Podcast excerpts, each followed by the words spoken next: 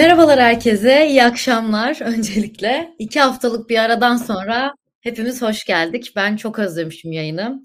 Bugün Çavuşesku'nun Termometresinin 2021 senesinin son yayınında Burak Hocam'la ve İlkan'la beraberiz. Öncelikle nasılsınız? İyiyiz. Biraz gergin ve yoğun bir haftaydı. Sen yokken de açık gündemi peşinden koşturduk. Seni de senin de boşluğun kolay kolay dolmadı. Ama e, yani hissettirmemeye çalıştık diyelim. Valla gündem çok yoğun şu anda. Hiç öyle yeni yıl falan rahatlığı yok. Hani biraz şey vardır. Batılılarda böyle Christmas tatili efendim. Şu an herkes e, işte yavaş yavaş kazaklarını giymiş. E, işte şöminenin başında sakince bir aile saadeti. Yıllar sonra yan yana gelen işte amcalar, teyzeler bir araya gelirler falan. Ya hiç öyle Amerikan filmlerindeki gibi bir ortam yok Türkiye'de. Gayet biz çatır çatır e, hayatın içindeyiz. Onu söyleyebilirim. Siz nasılsınız hocam? Evet. Ben de iyiyim, uğraşıyoruz. Ee, geçen haftadan itibaren hakikaten e, gündem oldukça yoğun. Biz yayın esnasında yakalandık bu e, döviz kuru düşüşüne. E, o günden bugüne hakikaten çok değişti. E, psikoloji de değişti. Tartışmaların rengi de değişti. E, bir haftadır yoğun bir gündem yaşıyoruz. Onunla uğraşıyoruz. Yani gerçekten geçen hafta çok ilginçti. Bizim bu yayından yarım saat önce açıklamalar geldi Erdoğan açıklamaları ve bir anda dolar kuru düştü falan. Ben de yayını takip ettim. Sonra Enes Hoca'nın yayını da takip ettim. Çok ilginç bir haftadan geçtik. Ama şunu da söylemek istiyorum. Bugünkü yayınımızın konusu zaten 2021'i bir hep beraber hatırlayalım. 2021'i değerlendirelim. 2021'de neler yaşadık ülke olarak? Burada neler konuştuk? Neleri şey yaptık? Bir tekrar üstünden geçelim de. Siz de bunu deyince aklıma geldi. Yani geçen hafta çok yoğun bir haftaydı. Ama böyle kendi listemi çıkarırken fark ettim ki 2021'de bizim neredeyse her haftamız böyle yoğun bir hafta, yoğun haftalar olarak geçmiş. Yani ülke olarak her hafta başka bir gündeme uyanmışız. Her gün hatta hafta olarak başka gündeme uyandığımız günlerde şanslı saymışız kendimizi. Şöyle bir şeye bakarken onu hissettim.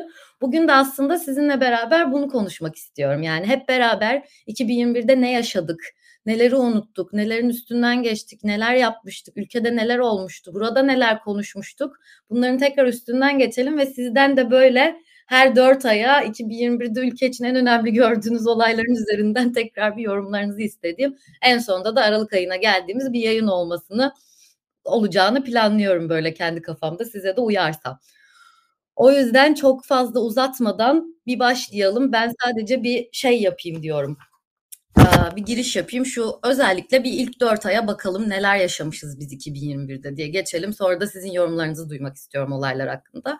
Ocak ayına zaten Covid-19 kısıtlamaları altında girdik. Geçen 31 Aralık gecesini 1 Ocağı bağlayan gecede hepimiz evdeydik. Hepimiz evlerimizde kısıtlamalar altında girdiğimiz bir seneye başladık. Ama bu kısıtlamalar altında girmişken hemen böyle hiç daha yılbaşı şeyini yaşayamadan 1 Ocak'ta Boğaziçi Üniversitesi'ne kayyum bir rektör ataması gerçekleşti ve Melih Bulu rektör olarak atandı. O günden itibaren zaten aylarca hepimizin gündemi Boğaziçi Üniversitesi'ndeki olaylar, Boğaziçi Üniversitesi'ndeki kapının kelepçelenmesi, öğrencilerin gözaltına alınması, hocaların protestosu bunlar oldu ve aslında hala konuşmamız gerektiğini düşündüğü bu protestolar hala devam ediyor. Yani 280 günden fazladır artık üniversite öğretim üyeleri, üniversite hocaları her gün hala eylemlerini yapıyorlar ve 83 gündür de belki ve Perit hatta arkadaşlarımız tutuklular ve hapishanedeler yani. Hala geçmiş değil. Melih Bulu her ne kadar hala olmasa da 1 Ocak'ta hayatımıza giren bir Boğaziçi meselesi vardı. Yine yani yine Ocak ayında bizi çok ilgilendirmese de bir ABD kongre baskınıyla dünya tekrar mı aşırı sağlaşıyor? Biz de mi böyle olacağız? Bizde de mi bir yerler basılacak diye bir dünyaya geçtik. Şubat ayında yine ülkemiz için çok şey önemli olan Gara şehitleri verdik. 13 tane silahsız sivil şehit edildi ve bu gerçekten çok konuştuğumuz bir meseleydi. Şubat ayı boyunca bunları konuştuk. Herkesin tepkisi farklıydı. Gerek hükümet eleştirildi, gerek muhalefet yeterince tepki vermemesinden dolayı eleştirildi. Ama 13 tane şehit verdiğimiz bir aydan geçtik. Mart ayında yine birazcık daha sakinleşeceğiz beklerken bu sefer İstanbul Sözleşmesi'nden çıkma kararı aldık ve resmi gazetede bunun kararı yayınlandı ve resmi olarak İstanbul Sözleşmesi'nden çekildik. Her gün bunla, onlarca kadın öldürülürken, her gün binlerce kadın şiddete ve tacize maruz kalırken bu ülkede onların haklarını birazcık daha koruyabilecek bir sözleşmeden, onlara kendilerini iyi hissettirebilecek bir sözleşmeden çıktık.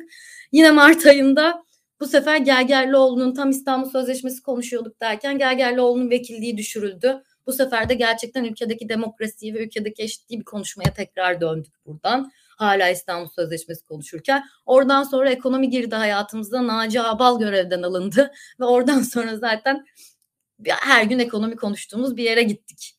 Şöyle kısa bir özet geçecek olursak. Sizce bu olaylar arasından ya da benim kaçırdığım bu üç ayda olanlardan sizin için en kritiği, en şeyi neydi? Ne düşünürsünüz? Burak Hocam size başlayalım.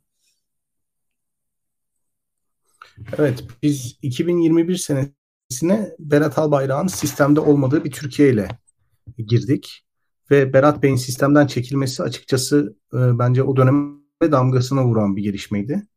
Çünkü e, onun görevi bırakması e, Adalet ve Kalkınma Partisi içerisinde, daha doğrusu Cumhur İttifakı içerisinde bir rekabeti tetikledi. Bu öyle bir rekabet ki aslında e, process tracing yaptığımız zaman hani Sedat Peker videolarına kadar uzanan bir sürecin de başlangıcı oldu. Neydi bu? E, Albayrak'ın sistemden çıkmasıyla birlikte Adalet ve Kalkınma Partisi'nin milli güvenlik üzerine söylem kurmuş, e, muhalifleri hızlı bir şekilde kriminalleştiren, e, kanunları esnetme hakkını e, bu milli güvenlik adına kendisinde bul, bulan, e, hesap vermeye yanaşmayan, e, dolayısıyla Erdoğan'ın güçlü e, tek adam kültünün arkasına sakladıkları keyfilikle, keyfilik üzerinden e, ülkeyi yönetmeye çalışan bir grup vardı. E, Berat Bey açıkçası e, biraz bunu temsil ediyor. Yani hem iletişim başkanlığı hem Turkuaz Medya hem bu hızlı bir kriminalleştirme süreci, muhaliflerin aşağılanması, yaftalanması, troll kültürü bunlar e, ve bu troll kültürünün beslediği bir iktidar yapısı. E, bu tabi Berat Bey'in sistemden çekilmesiyle birlikte e, uzunca bir süredir Adalet ve Kalkınma Partisi içerisinde memnuniyetsiz olan insanların hareketlenmesine sebep oldu. Hatırlayalım geçtiğimiz sene Aralık ayında e, Bülent Arınç televizyona çıktı. Demirtaş'ın ve Kavala'nın serbest bırakılması gerektiğini söyledi. Yine aynı dönemde e, daha milli görüş geleneğinden gelen Adalet ve Kalkınma Partisi'nin MHP ile yaptığı ittifaktan çok da mutlu olmayan insanlar yavaş yavaş seslerini çıkartmaya başladılar. Mesela Mücahit Aslan'ın çektiği bir video var. Bu pek ses getirmedi. Mücahit Aslan Türkiye'nin yeniden Avrupa Birliği reform sürecine geri döneceğini, dönmesi gerektiğini, Türkiye'nin yeniden 2002-2010 yılları arasındaki reform enerjisini yakalaması gerektiğini falan söyledi. Bu aslında Mart ayındaki Adalet ve Kalkınma Partisi kongresine bir hazırlıktı. Biz onları görebiliyorduk orada. Albayrak'ın sistemden çekilmesiyle birlikte bu iş tabii e, oldukça e, bu rekabet oldukça kızıştı. E, yani bir tarafta Devlet Bahçeli'nin, Süleyman Soylu'nun ve Albayrak'ın yani onların temsil ettiği bir paradigma var. Öte taraftan da daha siyaset yapmaya hevesli ve biraz da milliyetçilikten sıkılan, milliyetçiliği ayak bağı olarak gören, dolayısıyla Kürtlerle de konuşulması gerektiğini salık veren başka bir ekol daha vardı. Bu karşılaşma çözümsüz bir şekilde sonuçlandı. Yani Adalet ve Kalkınma Partisi kongresinde e, hiç kimseyi tatmin etmeyen çok anlamsız bir sonuç üretti açık konuşmak gerekirse ve 2021 senesi bizim açımızdan böyle başladı. E, ve 2021'in ilk aylarında Ocak veya Şubat ayında biz Naci Abal'a yönelik eleştirileri görmeye, duymaya başladık. Naci Abal çünkü Berat Albayrak'ın ekonomi anlayışının tam tersi yönde bir ekonomi e, yönetimi sergiledi ve ilginç bir şekilde hepimiz de gördük faizlerin de yükselmesiyle birlikte e, doların düştüğü, enflasyonun kontrol altına alındığı, borsanın yükseldiği bir dönem yaşadı Türkiye. E, ama bununla beraber işte e, Devlet Bahçeli'nin ve Süleyman Soylu'nun temsil ettiği ekole karşı da sesler yükselince e, orada ittifak için rahatsızlığın olduğunu söylemek gerekir. E, bu rahatsızlık bana sorarsanız daha sonraki dönemde de devam etti. Yani 2021'in geri kalan kısmında da devam etti. Çünkü birbirine rakipmiş gibi gösterilmesine rağmen Süleyman Soylu ilk defa e, yanılmıyorsam 2020 Şubat'ında A Haber'de ağırlandı ilk defa A Haber'e çıktı. Yani birbirlerinin rakip olmalarına rağmen Cumhur İttifakı içerisindeki bu çatlak e, Albayrak ve Soylu ekiplerini bir araya getirdi. Bu isimleri bir araya getirdi. Çünkü bunlar kişisel kariyer açısından rakip olsalar da aslında aynı ipin cambazı. Öyle söylemek lazım. E, böylece orada bir blok kuruldu. E, Soylu ve Berat Albayrak yakınlaşması da e, bence e, başka şeyleri tetikledi. Yani bizim Sedat Peker videolarını e, izlememiz, İstanbul'da yapılan bazı operasyonlar, sistemden dışlanan bazı insanlar yani e, Soylu Albayrak ayrışmasını oynayan, o ayrışmadan hayat bulan insanlar o birleşmeden sonra biraz sıkıntılı zaman yaşadılar. Benim kanaatim bu. O yüzden biz 2021'in e, ilk 3-4 ayında e, bu çatışmayı yaşadık. Benim için, benim açımdan anlamlı olan buydu. Tabii de bir de bunların üzerine e, kapatmalar ve pandemi önlemleri geldi. Çok sıkıntılı zamanlar geçirdik. Çok boğucu zamanlar geçirdiğimizi hatırlıyorum. Psikolojimizin bozulduğu zamanlar oldu. Ve ekonomi aslında Naci Ağbal'ın bütün o reform çabalarına rağmen alttan alta yaşayan ekonomi çok büyük bir sıkıntı içerisindeydi. E, Naci Ağbal'ın görevden alınması, hemen arkasından İstanbul Sözleşmesi'nden çıkılması e, ve işte ekonominin yine bu kapatmalarla birlikte daha ağır yani Süleyman Soylu'nun sahneye çıkarak daha sert önlemler alması bahar ayları boyunca da bu ekonomik sıkıntıyı ve Cumhur İttifakı'nın asla bazı insanların murad ettiği gibi 2002 AKP'sine ya da milli görüş var bir partiye, siyaset heveslisi bir partiye dönüşmeyeceğini göstermiş oldu. Aslında evet biraz önce benim söylerken de unuttum. Kasım'da Berat Albayrak istifa ettikten sonra 2020 Kasım'da albayraksız bir Türkiye'de albayraksız bir ekonomiye uyandık biz 2021 yılına. Onu da çok güzel eklediniz hocam. İlkan sen evet. ne düşünüyorsun bu olaylar hakkında? Şimdi bir defa e, Bilgehan'ın e, şu anki tiradını aşırı kaliteli bulduğumu söylemem lazım. Hmm, şöyle söyleyeyim. Çünkü ben bunları söylediklerimizi hakikaten Bilgehan söyledikçe hatırladım. Buradaki yayınlarda biz bunlardan bahsettik ama yani bir kronolojik sırayla arka arkaya koyduğunuz zaman başka bir fotoğraf ortaya çıkıyor ve bir anda insan şeye bakıyorsunuz. Mesela bir Van Gogh'un tablosuna yakından baktığınız zaman aslında bir tane lekedir o. Ama geriye dönüp baktığınız zaman bir oradaki o deseni, o, o güzelliği görürsünüz. Şu anda aslında biraz da öyle bir şey var. Bizim hani her yayınımız aslında bir leke ama geriye dönüp çıktığınız zaman oradaki bir hakikaten bir tablo oluşuyormuş gibi geliyor insana. Yani bu böyle daha sofistike yorumcular tarafından da hakikaten onu o tablo çizilebiliyor gibi geliyor bana. Ee, bir onu hissettim bir defa bunu söyleyeyim. Ee, bunun ötesinde e, birincisi mesela Boğaziçi protestoları bunu hızla söylemek lazım. Türkiye'de İslami kesim, seküler kesimi çok e, basitçe tanıyor, iyi tanımıyor aslında. Tanıdığını zannediyor. Ya burada klişelerle tanıyor. Mesela Boğaziçi'nin Boğaziçi olmasını, mesela Boğaziçi ile Galatasaray arasındaki, Boğaziçi ile Alman Lisesi arasındaki kültürel farklardan habersiz bir İslami kesimimiz olduğunu gösterdi bize. Çok basitçe söyleyeyim.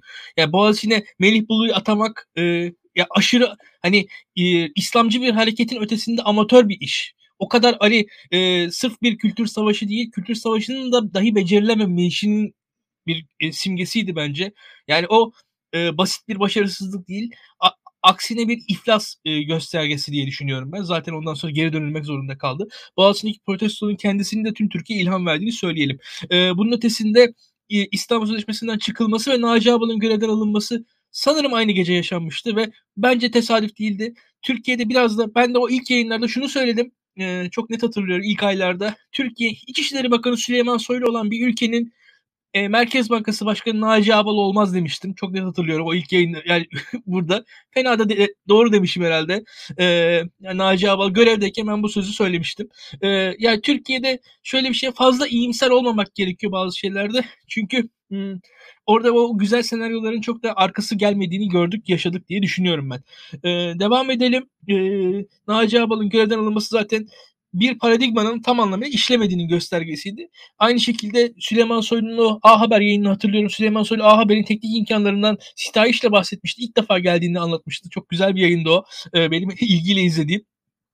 Devamında da e, şöyle bir şey var. Ee, yine aynı sıralarda Sabah gazetesi ve Hürriyet gazetesi Türkiye'de ilk defa bayağı kaliteli muhalefet yapmaya başlamışlardı. Artan fiyatları falan. Türkiye'de bugün bu kadar enflasyon kavramı yerleştiyse aslında 2021 yılın ilk aylarındaki sabah hürriyetin çok ciddi bir şekilde e, artan fiyatlardan şikayetlerinin rolü vardır. Ya şu an enflasyon var mı yok mu tartışmıyoruz. Bakın bir yıl önce falan Türkiye tartışılıyor enflasyon yok falan diyen insanlar vardı. Şu an öyle bir öyle birisi yok enflasyon kavramı kabul edilmiş durumda. Bunun aslında kökünde o var. Bakın hükümet medyasının ne kadar güçlü olduğunu buradan görün diye tekrar altını çizeyim ekleyeyim.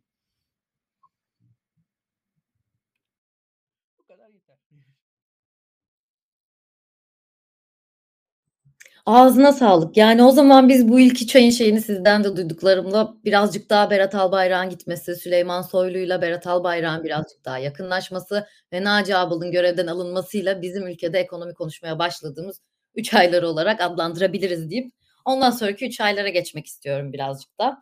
Burada da Nisan'da burada yayınlarda da çok konuşmuştuk. Ben de takip ettim. Siz de çok yayında konuştunuz. Bir emekli amirallerin bildirisi oldu. Emekli amiraller Montreux ile alakalı ya da Kanal İstanbul'la alakalı bir bildiri yayınladılar ve çok fazla taraf tarafından yine çok çok uzun bir süre bunu konuştuk. Ondan sonra tam bunu konuşuyorken yine Nisan ayında bir TODEX, bir kripto para şey patlamamız oldu. Tam yine böyle ekonomide bir şeyler oluyor derken 2 milyar dolarla birlikte Fatih Özer Arnavutluğa kaçtı ve biz bunun peşini konuştuktan sonra iki hafta bıraktık. Şu an kimse hatırlamıyor TODEX'i kimse konuşmuyor mesela. Nisan'da da bayağı konuştuğumuz meselelerden biriydi. Ondan sonra 24 Nisan'da yine ülke için önemli olan yine bizim çok fazlaca konuştuğumuz Biden'ın nerede Ermeni soykırımını tanıması meselesi oldu. Türk-Amerikan ilişkilerini nasıl etkileyeceği, bu durumun bize neler yaşatacağı, Biden'ın bunu tanımasının bize bizim için nasıl karşılanması gerektiğini falan yine yayınlarda da çok fazlaca konuşmuştunuz. Hem siz hem biz ayrı yayınlarda hem de çok fazla gündemi meşgul etti aslında. Nisan ayında yine dediğim gibi siz de bahsettiniz ama Nisan'da bir tam kapanmaya girdik. Aslında ekonomi konuşmaya başlamışken ilk 3 ayda Nisan'daki tam kapanmayla beraber marketlerin pazarda dahil kapanması gibi şeyler yaşadık ve burada artık ekonomiyi vatandaşın da birazcık hissettiği günlere girdiğimizi düşünüyorum ben aslında. Nisan ayında ekonominin kötüleştiğini hepimiz hep beraber hissetmeye başladık. Birazcık da Mayıs'a gidecek olursak Mayıs nispeten sakin geçen bir aymış benim araştırdığım ya da hatırladığım kadarıyla diyeyim. Beşiktaş şampiyon oldu öncelikle hocam Mayıs ayında. bu üç aylardan birinin highlight'ı bu olabilir. Onun dışında da İstanbul Büyükşehir Belediyesi'nin 3.9 milyar milyon TL'ye aldığı kanuni tablosunu fazlaca konuştuk. Bu paralar nereye aktarılıyor ey vatandaş falan gibi bir taraftan geldi. Bir taraftan kültürel mirasımız bu. Tabii ki bizde olmalı, biz almalıyız gibi konuştuk. Bu üç ayı da böyle geçirdik. Bu üç ay hakkında ne dersiniz?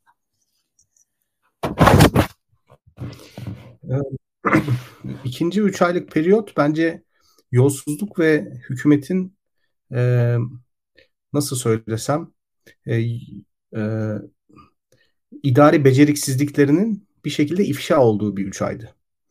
E, yanılmıyorsam bu dönemde bu Malatya'daki pasaport skandalı patladı.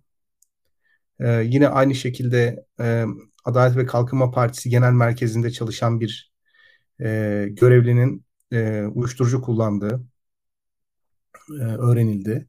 TODEX vurgunu gibi konular gündeme geldi. Yani biz arka arkaya bir şekilde e, Adalet ve Kalkınma Partisi içerisindeki yozlaşmaya tanık olduk. Çok müstehcen anlar yaşadık açık söylemek gerekirse. Yani e, AK Parti'de görevli bir e, sekreter, danışman her neyse e, uyuşturucu partileri yapıyor lüks arabalarda. E, Malatya Belediyesi e, folklor ekibi kuruyor ve bu insanların tamamı yurt dışına kaçıyor neredeyse. E, TODEX vurgunu oluyor. Bu işin içerisinde AK Partililerin parmağı var. Ve bu, bu işlerin ortak noktası tabii e, bu meselelere bulaşan herkesin Süleyman Soylu'yla bir fotoğrafının olması. Yani e, bir şekilde Süleyman Soylu'ya dokunan bir sürecin başladığını düşünüyorum. E, bahar aylarıyla birlikte. E, ilginç bir şekilde Berat Albayrak bundan kendini koruyabildi. Çünkü zannediyorum Albayrak fotoğraf çektirmeyi pek sevmiyor. Yani o geleneksel siyasetçi e, anlayışı yok onda. Yani Süleyman Soylu'da var. E, yani fotoğraf çektirdiği insanları muhtemelen hani bir siyaset çalışması olarak, bir siyasi e, ne derler network çalışması olarak görüyor ve bundan imtina etmiyor. Ama Berat Albayrak tabii o, o profil bir siyasetçi değil. E, her neyse yani bu AK Parti'nin yozlaşmış olduğuna dair çok ciddi haber bombardımanı yapıldı o dönem. Yani arasak daha da fazla e, buluruz.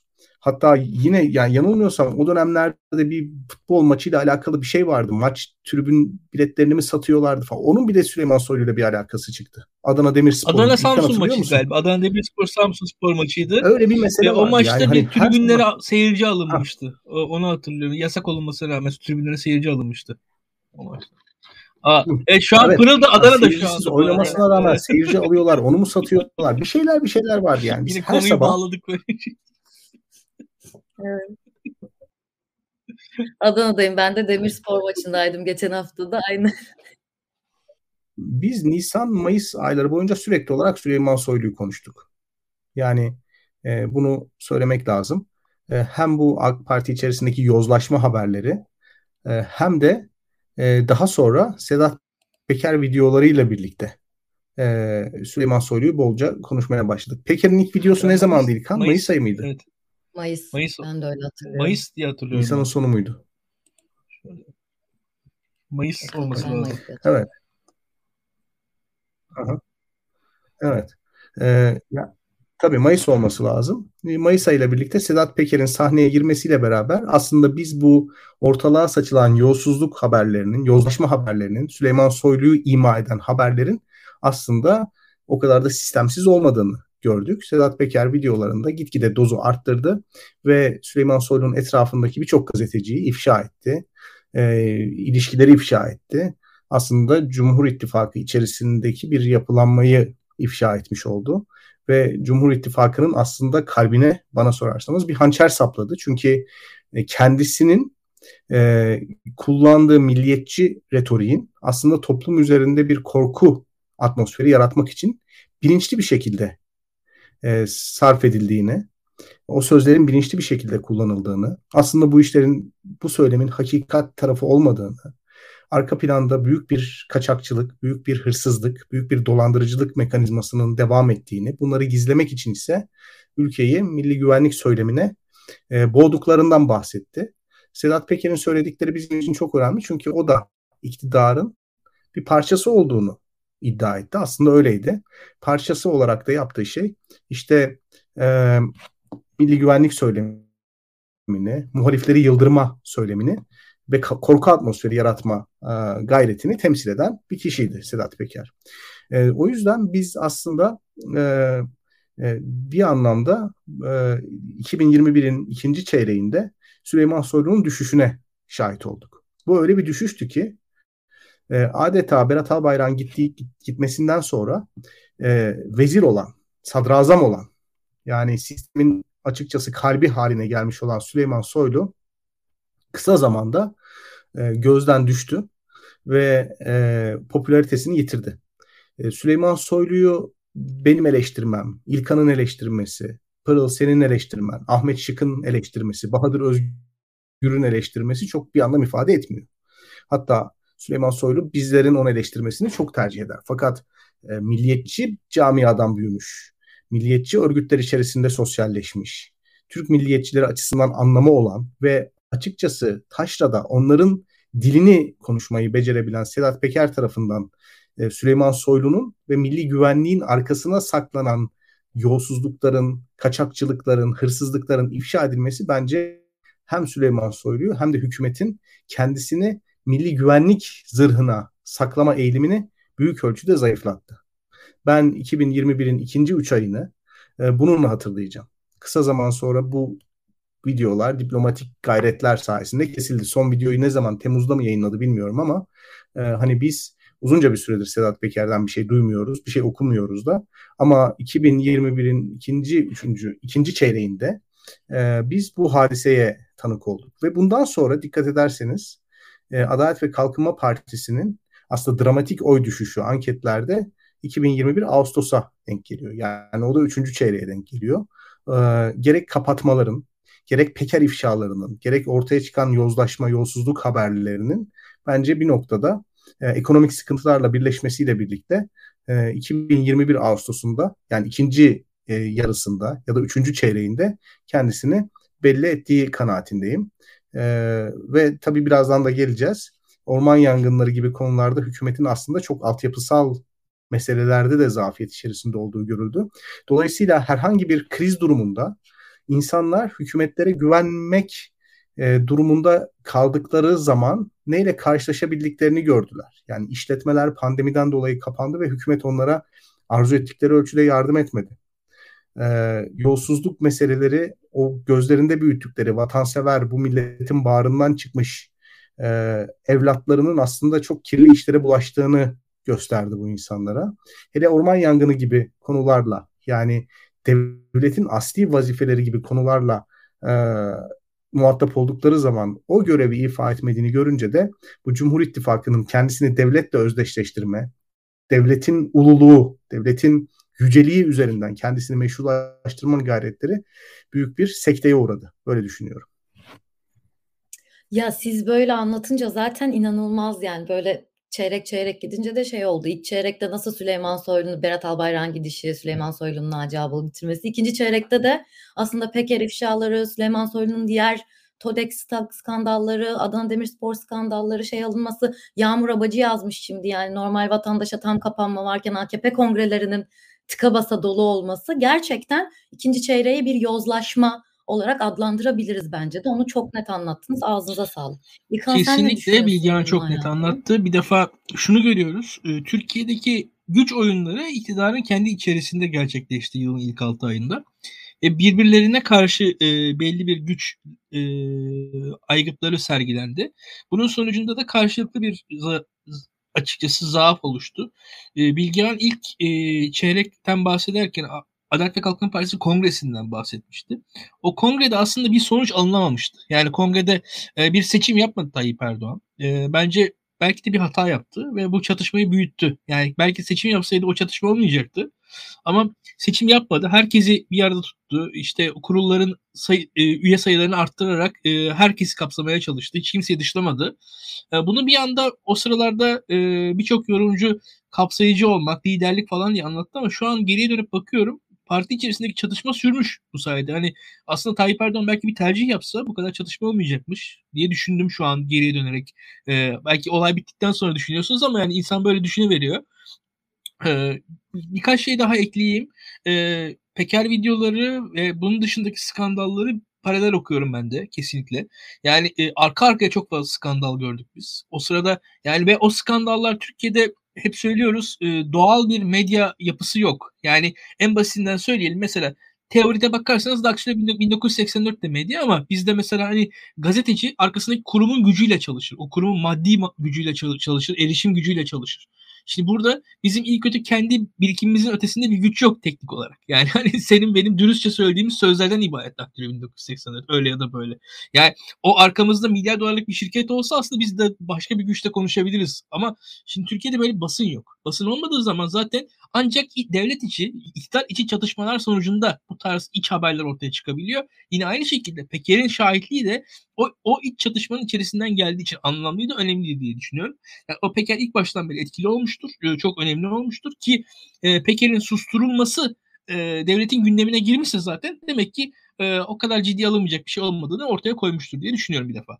Yani bu açıktır. Bunun ötesinde e, tabii ki kapanmalardan da be, değinmemiz gerekiyor. Biz e, öyle ya da böyle. Yani ben kendi ilk kapanmadan e, birazcık daha ilk kapanmayı mutlu mesut yaşarken ikinci, üçüncü kapanmalarda giderek moralman çöktüğümü, e, ruhen, e, bedenen, e, zihnen geriye gittiğimi söyleyebilirim. E, kendi performansım, kendi e, açıkçası sağlığım geriye gitti benim kapanmalarla beraber. Yani ilk kapanmada ben ilk kapanmanın sonunda daha sağlıklı bir insan olarak çıktım dışarıya. Ama ikinci, üçüncü kapanmaların arkasından e, açık konuşayım ben daha sağlıksız bir insan olarak kapanmaları bitirdim diyebilirim en basitinden. Ve bu bana da e, ruhen bedenen psikolojik olarak zarar verdi. Benim şu anda geriye dönüp gördüğüm budur e, diye düşünüyorum. Bir de onu da ekleyeyim. E, artık bana kapanma istemiyorum bunu söyleyeyim. Bir de şu da önemli. E, burada bu kapanmalar bağlamında mesela e, ciddi e, şöyle bir şey var. Bir sonraki aşamada biz mesela şu an Pırıl e, geçen haftalarda şeyi tartıştık Daktilo'da. Barınamayanları tartışmıştık. O kira meselesini. E, mesela bu kapanmalar vesaireler yüzünden Türkiye'de mesela kira fiyatları belli bir süre baskılandı. Onun yarattığı bir rahatlık vardı. Sonra o geri geldi. Biz tüm olan biteni e, sonuçlarını kale almadan izleyen bir hükümetimiz olduğunu da gördük aslında. Yani o kiralar Türkiye'de iki yıl boyunca baskılandı. Sonra bir anda çıktı. İnsanlar e, sudan çıkmış balığa döndüler. Ve şu anda protestolar yine bastırılmaya çalışılıyor. Yani şu anda İstanbul'da orta sınıf bir yaşam neredeyse imkansız hale gelmiş durumda mevcut kiralarla. Yani şu an taşınmaya kalkarsanız yani bir beyaz yakalı hayat nasıl sürdürülür ben bilmiyorum. Yani e, daha öncesinde bir kiralık eviniz yoksa veya kendi eviniz yoksa neredeyse. E, o hale geldi. Bu da e, açık konuşayım o ilk kapanmalar zamanındaki e, kredi genişlemesinin sonucuydu diye düşünüyorum. Onu da ekleyeyim bu arada. Yani orada Türkiye'deki e, yanlış harcanan, harcanan kamu kaynaklarının neticesiydi. E, bu bu da e, dediği gibi Bilgehan'ın e, kamunun yanlış tercihlerinden bir tanesi olarak yer etti. Peker videoları, TODEX, o diğer uyuşturucu skandalları vesaire hiçbirisi tesadüf değil ve hiçbirisi e, devlet içerisinden organize bir hareket olmadan bir arada aç- açığa çıkmayacak şeylerdi. Ondan %100 eminim ve şöyle bir şey var. Oradaki bir şahsiyetin çok net hatırlıyorum. Bilal Erdoğan'dan e, hani bakanlara e, herkesle neredeyse fotoğrafı var.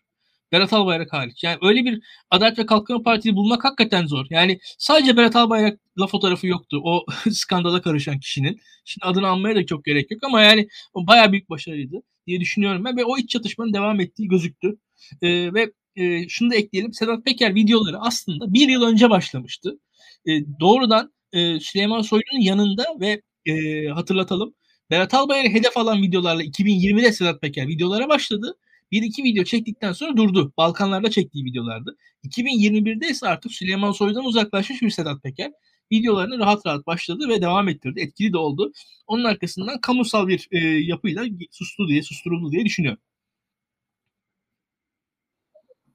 Ya burada bu arada ikiniz de şey yaptınız, bahsettiniz de bu herkesin Süleyman Soylu ile fotoğrafının olması ama Berat Albayrak'la kimsenin fotoğrafının olmaması daha önce düşünmediğim ama şimdi siz ikiniz de bahsedince gerçekten çok dikkatimi çeker. Hiç fotoğraf çektirmiş mi, kimlerle çektirmiş bir araştıracağım ben bunu. Çok inanılmaz merak ettim. Ya şimdi bu yozlaşmayı ve birazcık da ekonomik kapanmaların da getirdiği ekonominin kötü yönetilmesinden dolayı gelmiş sıkıntılardan sonra aslında çok küçük şunu bahsedeceğim. Haziran ayının da bir highlight olarak Haziran ayında önemli yaşanan bir olay bir doğalgaz müjdesi geldi bize. Cumhurbaşkanından tekrar yani bu kadar kötü yozlaşmaları konuşurken biz doğalgazı bulduk Temmuz'da da bunu yakacağız çıkaracağız ve bununla devam edeceğiz gibi devam ettik. O zaman buna da söyleyecek ekleyecek küçük şeyleriniz yoksa geçiyorum ben diğer çeyreğimize doğalgazın bulunmasından sonra. Temmuz ayında hepimizin ciğerlerini yakan, gerçekten de çok kötü yönetilen ve yani yüzlerce binlerce hektarın yandığı, Türkiye'nin ciğerlerinin yandığı orman yangınları başladı ve Ağustos ayının ortasına kadar da sürdü yani. Temmuz ayında konuştuğumuz tek şey buydu. Çünkü kalmadı ülkede organ orman kalmadı. Bunlar çok kötü yönetildi. İnsanlar tek tek bağışlarıyla birlikte yardım etmeye çalıştılar. Herkes girdi yangınlara bizzat kendi müdahale etmeye çalıştı. Çünkü ne bir uçak vardı ne bir helikopter vardı. Gerçekten çok kötü günler yaşadık. Onun dışında Temmuz ayında olimpiyatlar vardı aslında. Futbol dışında kutlamamız gereken sporcularımız varken iki altın kazanılmışken bu yangınları konuşmaktan dolayı onları da çok konuşamadık. Ama Temmuz ayında yaşadıklarımız bunlardı az çok diye özetleyebilirim benim aklıma gelenler. Ağustos ayı yine ülkede birazcık sakin geçti. Çünkü Ağustos ayında Taliban konuşuyorduk hepimiz. Yani Taliban'ın yönetimi ele geçirmesi ve aslında Afganistan'ın geleceğinin ne olacağı, ikinci bir göç dalgası Afganistan'dan gelecek bizim ülkemize ya da oradaki insanların Taliban'dan nasıl kaçacağını, nasıl kaçmaya çalıştıklarını konuşuyorduk. Ağustos'u böyle geçirdik. Ondan sonra Eylül ayında da en büyük olaylardan biri bizi bugünlere getirenler de faizler düşmeye başladı. %19 olan bugün 14'leri gören faizlerin düşmeye başladığı ay olarak da Eylül'ü adlandırabiliriz. Kısa bir özetle. Şimdi sizin noktalarınızı alayım üçüncü çeyrekle alakalı.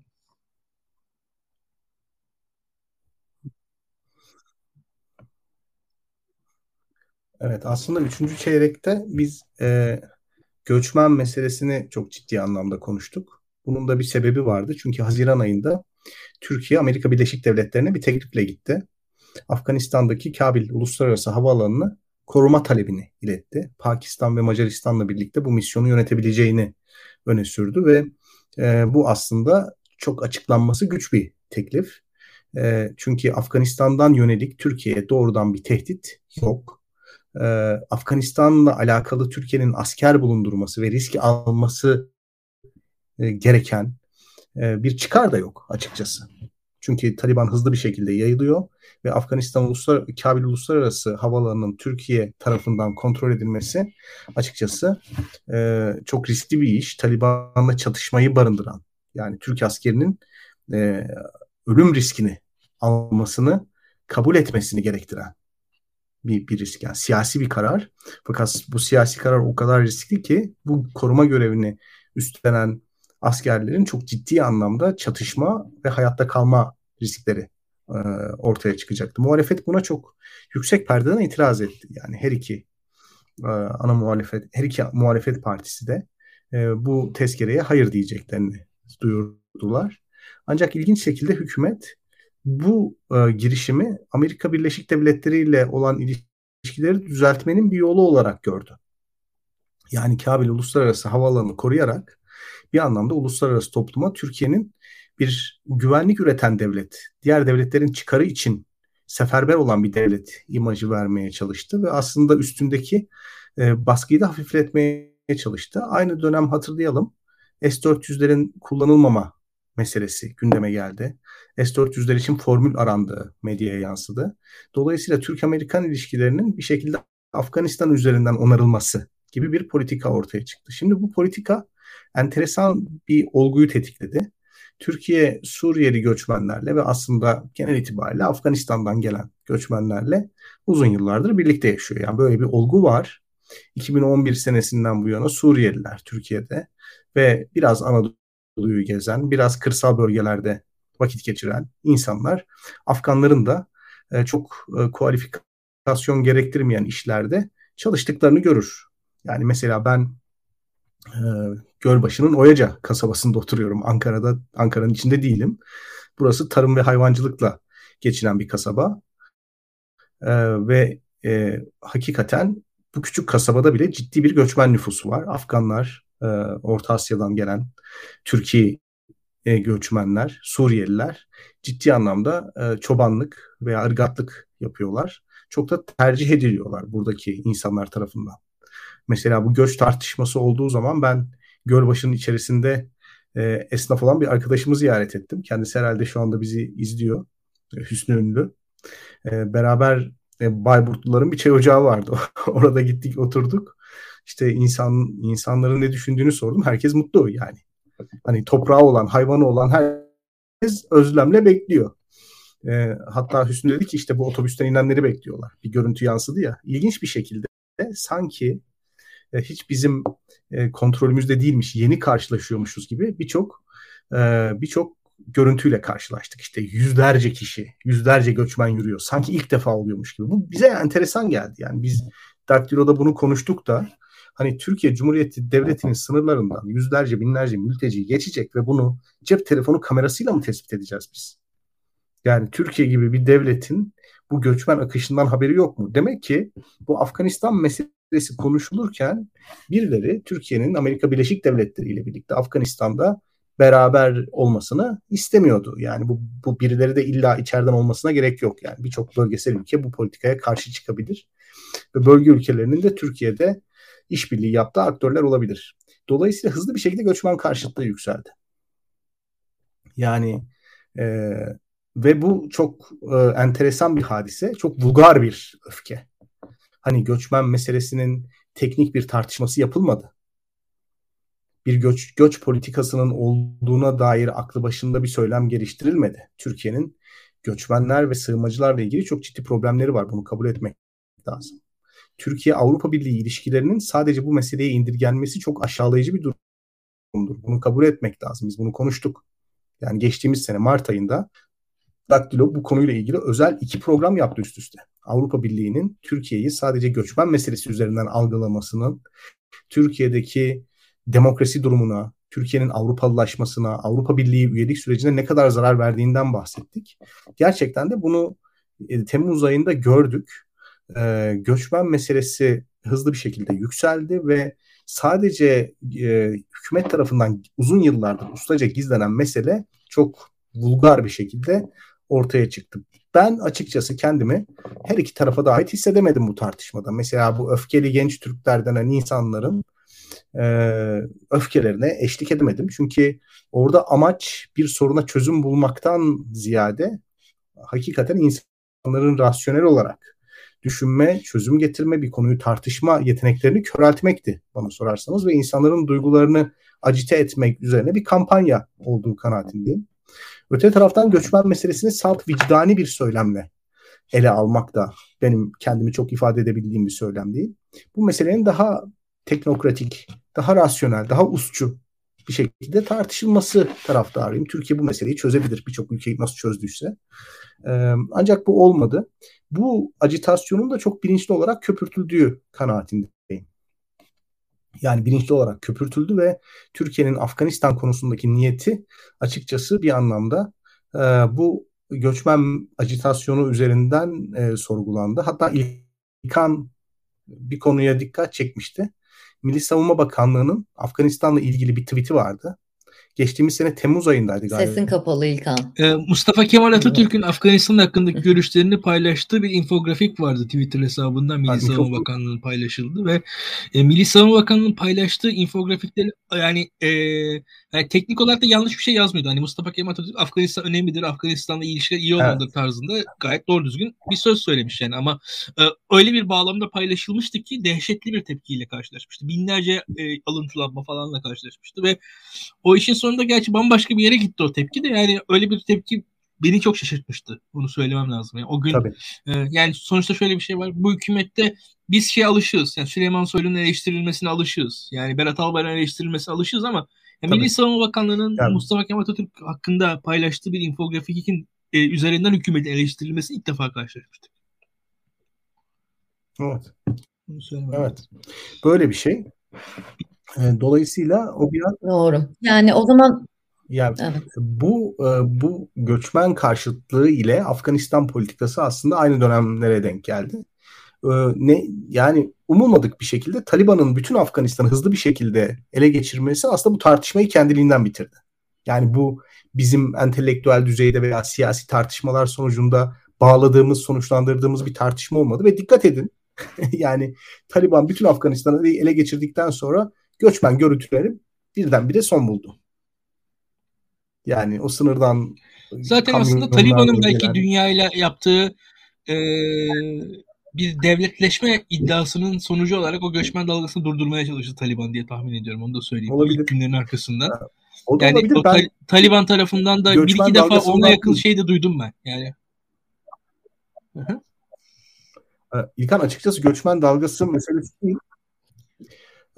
Ya e, mesele Türkiye kamuoyuna bunun nasıl yansıtıldığı. Yani e, yani bir göçmen sorunu var. Bundan memnun olmayanlar var. Fakat bunun hızlı bir şekilde acite edilmesi, Türkiye'nin bir numaralı sorunu haline getirilmesi bence çok e, enteresan oldu. Ben orada bir e, sadece bir korelasyon olduğu kanaatinde değildim. Bir ilişki de olduğu kanaatindeyim.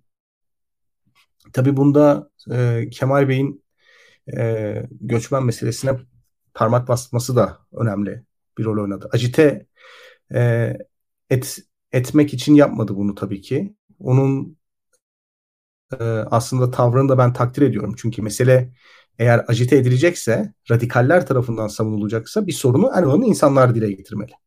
Onu onu söyleyeyim. Yani göçmen meselesini biz e, çok radikal, çok marjinal insanlar tarafından duymak istemeyiz. Eğer bu bir sorunsa. Bu bir sorun ve ben bu sorunu marjinal partilerin, marjinal tiplerin, işte Twitter'da asıp kesen anonim hesapların, öfkeli genç Türklerin falan bunların savunmasını istemem. Ana muhalefet partisi aklı başında çıkıp savunmalı. Ee, görüşünü ortaya koymalı. Bu problemi nasıl çözeceğini anlatmalı. Ondan dolayı memnunum. Ee, ancak bu meseleden hakikaten siyasi bir rant devşirmek isteyen, yeni çıkış yapan bazı muhalefet partileri veya kendilerini bir şekilde e, kendi o kısır ajandalarını e, bir türlü popülerleştiremeyen, bir türlü e, o marjinallikten kurtulamayan e, insanların göçmen karşıtlığı üzerinden onu manipüle ederek bir şekilde ana akıma oturma, muhalefeti parselleme çabaları olduğunu da e, gördük. Yani bunu da söylemek istiyorum. Afganistan meselesi kendi kendine çözüldü ve bu meseleyi biz artık konuşmuyoruz ama bence göçmen meselesi yaz aylarına damgasını vuran bir meseleydi. E, tabii e, Ağustos ayında e, nispeten daha sakin bir dönem geçirdik. Ağustos ayı Adalet ve Kalkınma Partisi oylarının çok düştüğü bir dönemde. Onu söylemek gerekiyor. Kırılma orada oldu. Ve biz 30 Ağustos günü, bence Ağustos ayının önemli olayı İlkan, e, bu e, Zafer Bayramı'ndaki vals görüntüleri. Ve bu vals görüntülerine verilen e, muhafazakar tepki. Yani endişeli muhafazakar söyleminin sandıktan tekrar çıkması ve Vice görüntülerinden ofend olan, rahatsız olan bir muhafazakarlığın e, bir şekilde tekrar hortlaması. E, bu enteresan bir şey. Çünkü Deva Partisi de ilginç bir şekilde bu tartışmanın içerisine girdi. Ve biz artık o dakikadan sonra bambaşka bir bağlamda konuşmaya başladık bana sorarsanız. Ağustos ayındaki seçici anket sonuçları ve Deva Partisi'nin hiçbirimizin anlam veremediği şekilde valsten, vals yapan gençlerden rahatsız olarak bir söylem geliştirmesi bence yılın geri kalan kısmındaki siyasi söylemi etkiledi veya onun habercisiydi. Şimdi e, Bilgehan senin tüm dediklerine katılıyorum. Birkaç şey hızla ben ekleyeyim. Birincisi Amerikan devletinin e, bir hafızası var. Amerika'nın hafızası var. Ben onu eklemek lazım. Şimdi Vietnam Savaşı'nı hatırlıyorsunuz. Vietnam Savaşı'na dair 2-3 görüntü fotoğraf vardır aklınızda. Birincisi napalmdan yanmış o küçük kız çocuğunun vahim görüntüsü. İkincisi Vietnam'da işte o balta girmemiş ormana doğru ilerleyen helikopterlerin görüntüsü aslında filmden bir görüntüdür. Üçüncüsü ise gene e, gerçek bir görüntü ama o şey Saigon düşmüştür bir helikoptere e, binerek kaçmaya çalışan Amerika'nın destekçilerinin e, görüntüleri. Amerikan destekçileridir onlar aslında birçoğu. Elçilik personeli ve şey. Yani şimdi o o görüntü bir defa Amerikan tarihinde var. Bir de, devam edelim. E, Amerikan tarihindeki diğer görüntü e, İran devriminden sonra Tahran Büyükelçiliğinde kalan oradaki gene e, o çalışanların bir şekilde orada e, tutsak olarak tutulması e, meselesidir ki Amerika'da Carter'ın seçim kaybedip başarısız bir operasyon sonucunda Reagan'ın kazanmasına kadar giden süreci yaratmıştır. Yine Amerikan tarihinde bir diğer elçilik e, konusu da şudur. Hmm, çok iyi bilirsiniz ki Libya'da Bingazi baskınında e, muhtemelen IŞİD taraftarları Amerikan elçisini öldürdüler.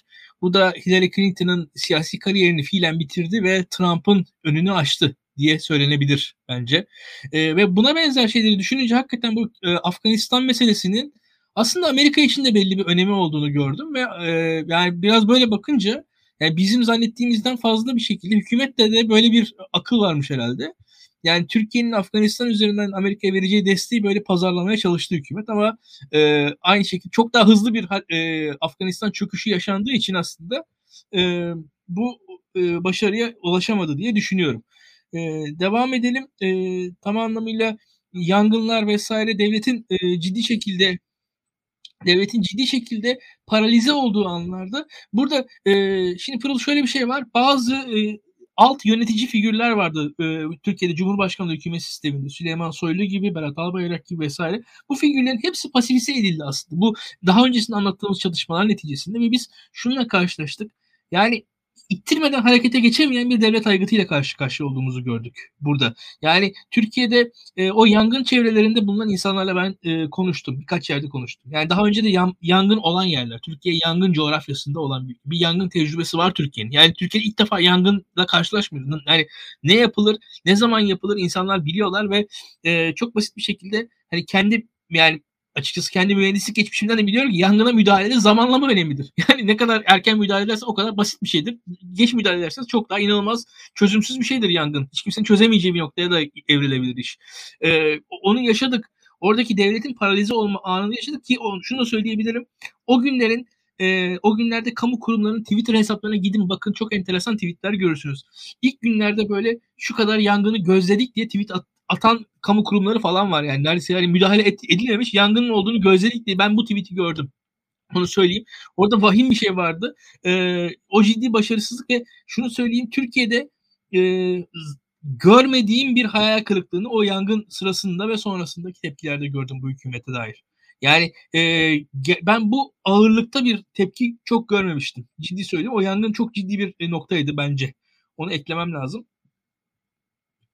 Türkiye çok fazla ormanı olan yangın coğrafyası. Hepimiz Akdeniz'e gittiğimizde yollarda görürüz zaten. Hep su bidonları vardır. Çünkü sürekli küçük küçük yangınlar çıkar zaten. Onlar kontrol edildiği sürece gider ama bu kadar çok yani sanırım 14 gün boyunca yandı ülke yani. 14 gün boyunca hiçbir şey yapılamadı. Ve tabii ki bu ikinci çeyrekte de bahsettiğimiz birazcık yozlaşmanın tekrar bu çeyrekte birazcık konuşulmasına da döndü diye düşünüyorum. Siz katılır mısınız bilmiyorum. Türk Hava Kurumu'nun boşaltılması, başına kayyum atanması, bunların ortaya çıkması, uçağının olmaması gibi şeyler. Bunlar tekrar konuşuldu ama şu anda ne kadar hala hatırlanıyor belki bu yayında tekrar hatırlatmış oluruz biz de. Diye düşünüyorum. Eee, o zaman bu çeyreği de şöyle özetleyebiliriz aslında. Birazcık göçmen meselesini konuştuğumuz, yangınları konuştuğumuz ve yönetilememeyi konuştuğumuz bir çeyrek olarak geçirmiştik bu çeyreği de. Ondan sonra artık birazcık daha yakın tarihe gelebiliriz birazcık. Normal Ekim, Kasım, Aralık. Şimdi listeme bakıyorum. Bunların üstünden çok zaman geçmiş gibi geliyor bana. Yani Ekim'de sonunda yıllardır beklediğimiz Atatürk Kültür Merkezi açıldı mesela. Birazcık da iyi haberlerle başlayalım. Ama büyükelçi krizi yaşadık. Persona non grata olayını inanılmaz fazlaca konuştuk ve bana sanki üstünden yıllar geçmiş gibi geliyor. Aslında geçtiğimiz Ekim ayında yaşadığımız bir olaymış. Bununla başladık Ekim ayına. Ekim ayına böyle devam ettik. Kasım ayında ve sonrasında da zaten biz yayınlarımızda da hep beraber söylüyoruz. Ekonomi konuşmadığımız bir yayın olmadı. Yani Kasım ayında birazcık tezkere konuştuk. İttifaka bir şey olur mu? Muhalefet nasıl muhalefet yapmalı? Hani şu anda hükümet birazcık daha zayıf gözükürken nasıl bunları kullanabilir ekonomiyi? Bu tür şeyleri konuştuğumuz, tezkerede dağılır mı konuştuğumuz bir şey vardı. Ama onun dışında da ekonomi konuşuyorduk. En son günümüze gelecek olursak da Aralık ayına damga vuran şeylerden biri de Nebati'nin gelişi ve ondan sonra geçen hafta yaşadığımız ekonomi paketi ondan sonra bu haftanın gelişmelerine de sizin bu çeyrekle alakalı yorumunuzu aldıktan sonra geçelim derim. Evet.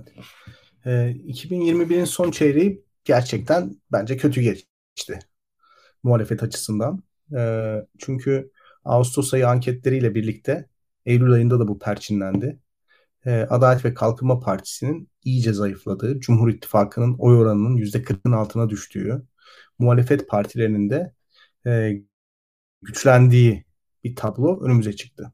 Yani öyle ki Konda'nın anketine göre mesela, e, Eylül anketine göre e, İyi Parti ve Cumhuriyet Halk Partisi toplamı %45'e yaklaşan bir bir bir oy oranını gösteriyordu. E, bu enteresan bir şey çünkü e, Millet İttifakı'nın Cumhur İttifakı'nı geçtiği bir tablo. Şimdi 2018 seçimlerini hatırlayalım. Ee, yani %54'e %34 gibi bir rakam vardı yanılmıyorsam. Yani 20 puan Cumhur İttifakı Millet İttifakı'nın önündeydi. E, şimdi e, baktığımız tabloda Millet İttifakı'nın bu 20 puanlık farkı kapattığı birkaç puanda öne geçtiği bir tablo karşımıza çıktı. Bunun tabii çok iyi olduğu düşünüldü. Ancak çok endişe verici bir gelişmeydi. Çünkü sistemin iki kutuplu yapısı bu anket sonuçlarıyla birlikte sarsılmaya başladı. Yani Tayyip Erdoğan endişesinden dolayı bir araya gelen disiplinli bir şekilde birbirini gözeterek, birbirini kollayarak, birbirini açığa düşürmeden siyaset yapmaya çalışan iki parti olabildiğince ideolojik ve ahlaki tutumlarını, kendilerine göre ahlaki tutumlarını gizlemeye çalışan ve Türkiye'nin somut meseleleri üzerine konuşan iki parti birdenbire ayrışmaya başladı. Yani muhalefet e, açıkçası insicamını kaybetti. Ben 2021'in son çeyreğini böyle hatırlayacağım. Bu insicamı nasıl kaybettiler? Mesela e, öncelikli olarak 2021'in Eylül ayında Kılıçdaroğlu'nun HDP açıklaması geldi. Bu HDP açıklamasına karşı e, İyi Parti uyumu bozmayacak bir cevap verdi. Yani mecliste eğer grup başkan vekilleri varsa bu insanlar meclis grubunu yönetme hakkına sahiplerse, kanunen seçimlere girebiliyorlarsa bizim için de meşrudur gibi bir zor cevabı verdiler ve bu insicam bozulmadı. Ancak e, bu aslında İyi Parti'nin Cumhuriyet Halk Partisi tarafından belirlenen bir tempoya uyuma zorunda olduğu ve bundan dolayı da çok memnun olmadığı bir dönemin başlangıcıydı açık konuşmak gerekirse. Yani ittifakın temposunu, ittifakın çıtasını Cumhuriyet Halk Partisi ben belirlerim gibi bir iddiayla ortaya çıkınca İyi Parti buna yetişmekte zorlandı veya yetişmek zorunda kalmayı istemedi. Bundan dolayı biz 2021'in Eylül ayında Meral Akşener'in Cumhurbaşkanı adaylığından çekilmesi ile ilgili bir gündeme tanık olduk. Ee, Akşener Cumhurbaşkanı adayı olmak istemediğini söyledi. Bu muhtemelen e, Cumhurbaşkanı adaylığının Cumhuriyet Halk Partisi tarafından bir zafiyet olarak algılanması ve bu sebepten ötürü Akşener'e hiç de konuşmak istemediği gündemleri konuşturmaya çalışması düşüncesinin bir sonucuydu. Böylelikle Akşener yarıştan çekilerek bir anlamda e, o boyunduruktan kurtulmaya çalıştı. Ancak o boyunduruktan kurtulurken kendi otonom özerk gündemini yani İyi Parti'den farklılaşmış Akşener markasıyla götürdüğü özel gündemini maalesef kaybetti ve parti bürokrasisi içerisine geri dönmek zorunda kaldı. Yani parti politikasına geri dönmek zorunda kaldı. Parti politikasına geri dönünce partinin oylarını arttırma e, amacı e, Meral Akşener'in Cumhurbaşkanı olma amacının tabii ki önüne geçti. Çünkü artık Cumhurbaşkanı adayı değildi. Bu da beraberinde partinin yani İyi Parti'nin genişleyebileceği alana doğru genişleme arzusunu beraberinde getirdi. Yani sağ seçmeni daha fazla genişleme düşüncesini beraberinde getirdi. Cumhuriyet Halk Partisi de Tayyip Erdoğan sonrası dönemde belirleyici parti olmak için biraz önce söylediğim gibi hem muhalefetin temposunu ayarlamak, hem muhalefetin söylemini ayarlamak, hem de muhalefetin adayının kim olacağına karar vermek gibi hırslı bir gündeme geçti. Bunun için de partiler arası rekabet ön plana çıktı. Yani Tayyip Erdoğan'ın agresifliğine karşı bir arada durmak zorunda olan iki parti yerine nasıl olsa seçimi kaybedecek olan Tayyip Erdoğan sonrası için rekabet eden iki parti ortaya çıktı. Bunu Eylül Ekim aylarında söylediğim zaman pek kimse inanmıyordu. Çünkü insanlar her şeyin iyi olmasını isterler. Bir sorunla beraber yaşamak istemezler ama maalesef böyle bu gitgide ortaya çıktı. Ekim ayı içerisinde biz e, Ömer'in yolu meselesine tanık olduk. E, böylece Ömer'in adil düzeni gibi sloganlar İyi Parti tarafından kullanıldı. Bu aslında İyi Parti'nin asla uyalamayacağı ıı, yani çok köhne İslami söylemler ve İslami semboller üzerinden ilerlediği bir kampanyaydı. Son derece başarısız olduğu kanaatindeyim bu kampanyanın. Çok da gereksiz olduğu kanaatindeyim. Çünkü Akşener'in benimsediği kimlikleri bypass ederek, kimlikleri aşarak Türkiye'nin sorunlarına temas etme politikasının aslında tam tersi noktada kimlikleri stimüle ederek, kimlikleri kışkırtarak bir siyaset yapma özlemini beraberinde getiriyor. Kampanyayı yöneten arkadaş kimliklerden ibaret bir dünyada yaşadığı için ve hayatı o zamana kadar e, çalışma yürüttüğü partide bu şekilde okuduğu için e, Hazreti Ömer veya adil düzen diyerek İslami kesimin oyunu alabileceğini düşünmüş olmalı. Ama olmadı yani mümkün değil zaten. Öyle bir siyaset anlayışı, düşüncesi yok. Yani siyaset öyle ilerlemiyor. Dolayısıyla İyi Parti aslında biraz direksiyonu sağa kırdı. Öte taraftan e, Cumhuriyet Halk Partisi de bu kadar senedir evet ver, e, hayır pardon evet verdiği tezkere meselesinde hayır tavrını benimsedi. Bu birçok sol liberal entelektüelden, birçok Twitter kullanıcısından, e, birçok aslında hani e, doğru olanın bu olduğunu düşünen insan tarafından takdir topladı. Ancak e, tezkereye hayır dediğinin ertesi günü Kemal Bey tezkereye evet demek Cumhuriyet düşmanlığıdır gibi bir e, söylemde bulundu. Tezkereye evet diyen parti aslında iyi Parti'ydi yani ittifak ortağı. Böylece bir e, rekabet başladı. Hemen arkasından yaklaşık bir buçuk senedir Akşener e, PKK ve HDP ile ilgili söylem geliştirmiyordu. Yani HDP'yi kriminalize etmeden bir şekilde HDP seçmenini zan altında bırakmadan ilerlemeyi başarmıştı.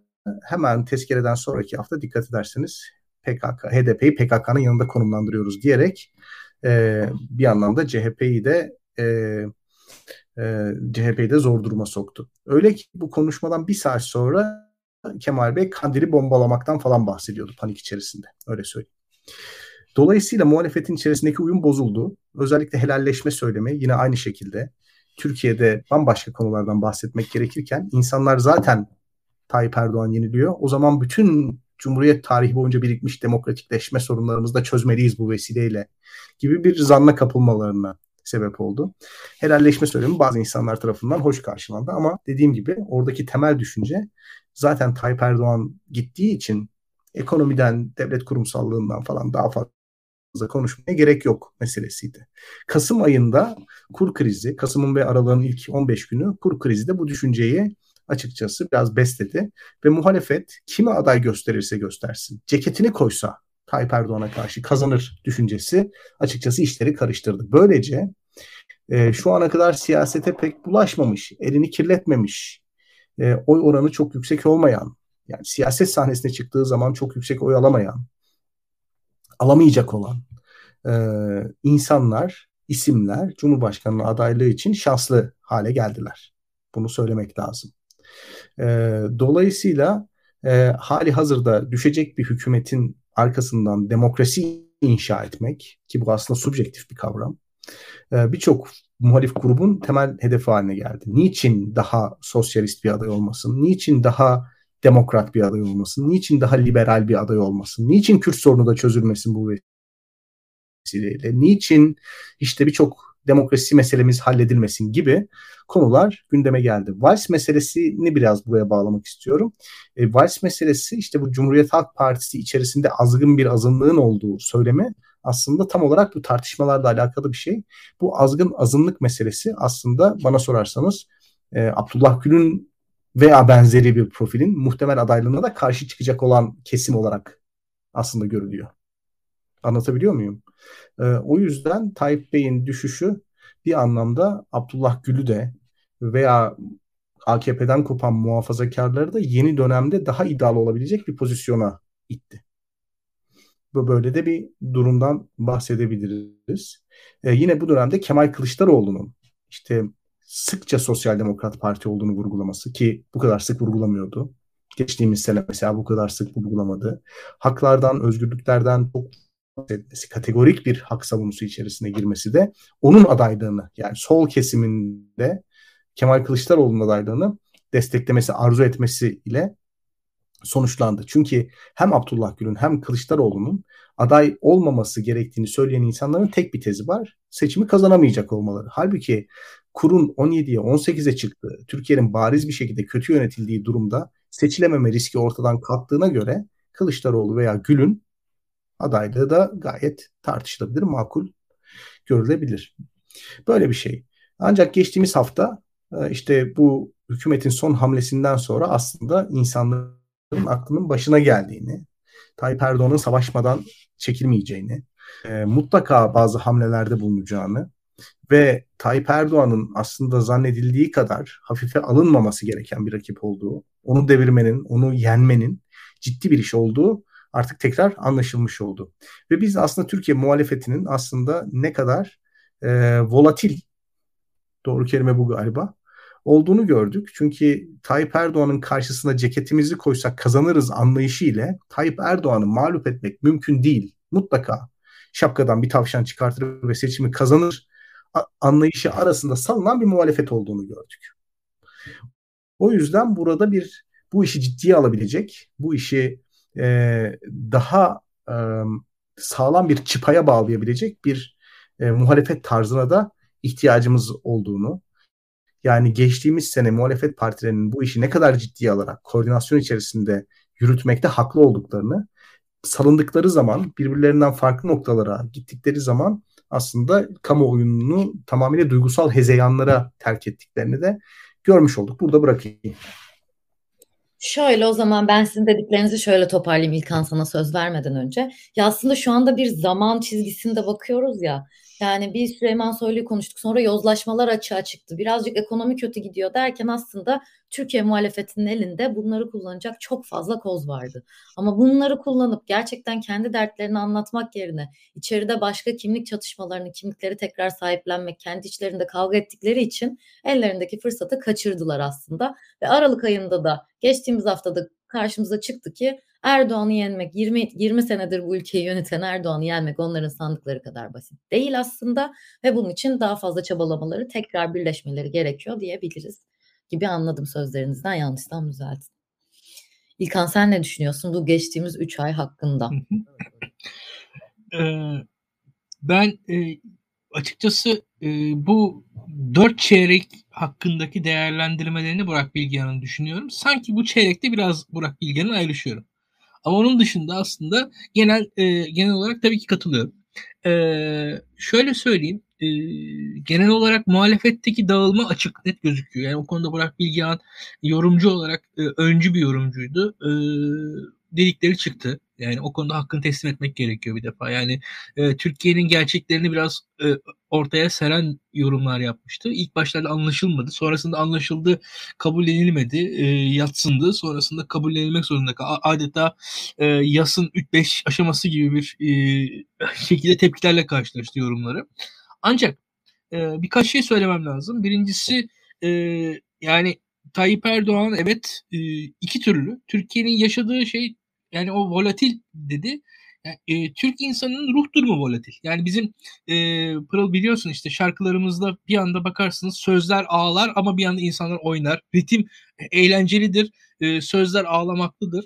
E, ruh halimiz de bizim biraz böyle aynı anda aynı kişiyle konuşuyorsunuz. Bir anda Tayyip Erdoğan'ın yenilmez bir lider olduğunu ama ertesi gün tamamen aynı anda da iki cümle sonra da yok olduğunu bittiğini söyleyebiliyor. Ve aynı yorum içerisinde ikisine inanarak söylüyor birçok Türk insanı şu anda.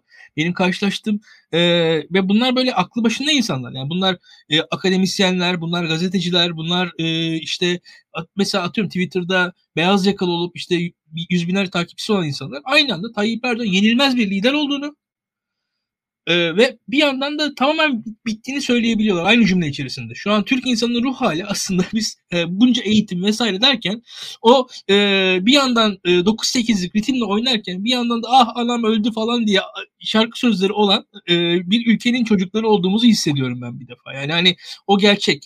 Biz hakikaten öyleyiz. E, birkaç şey devam edeyim burada. E, ben e, tabii ki Tayyip Erdoğan'ın o anlatılan kadar o anlatıldığı kadar e, bir e, zaaf noktasında olmadığını görüyorum. Ama hatta şunu söyleyeyim biz beraberce bu yayınlarda bize şey tartışmamız isten, Tayyip Erdoğan'ın sağlığı hakkında yorumlar yapmamızı istendiği zamanlar olmuştu.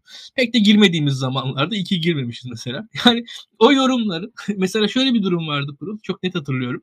E, tam bu yılın son çeyreğinin başlarında yani Sayın Erdoğan'ın ya yorgun olduğu fotoğraflar var. Sayın Erdoğan yorgun. Tamam mı? Şimdi yorgun ama Sayın Erdoğan'ın yorgunluğunun e, sağlık meselesinden şu anki sistem sorunu, sorununun bir parçası olarak adlandırılması çok daha basit bir şey. Yani şu an bu yayın 3 saat sürse hepimiz yoruluruz, hepimiz uy- uyuklamaya başlarız. Yani muhtemelen birazdan belki başlayacağız hatta günün yor- yorgunluğu üzerinde. Şimdi e, 65 yaşındaki bir liderin yorulması gayet normal bir şey. Ama 65 yaşındaki liderin yorulmak durumunda kaldığı bir sistemle ülkenin yönetiliyor olması aslında sıkıntı. Yani şu an Erdoğan'ın aslında şu an yorgun olması gerekiyor. Şu anki sistem sıkıntısını aslında biz şahsi sıkıntı olarak anlattığımız için e, yanlış yorumladık muhalefetçi diye düşünüyorum. E, ve o e, garip bir noktaya götürdü bizi. E, o uç yorumlar zaten muhalefetin biraz dağılmasını sağladı.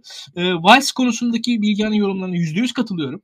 Yani e, açıkçası iyi niyetinde görmediğim e, paylaşımlardı onlar. Evet Türkiye'de seküler kesim kendisini eleştirmeli doğru ama bu seküler kesimin kendisinden nefret etmesini gerektirmiyor seküler kesimin kendisini eleştirmesi. Yani seküler kesimin kendisinden tiksinmesini de gerektirmiyor.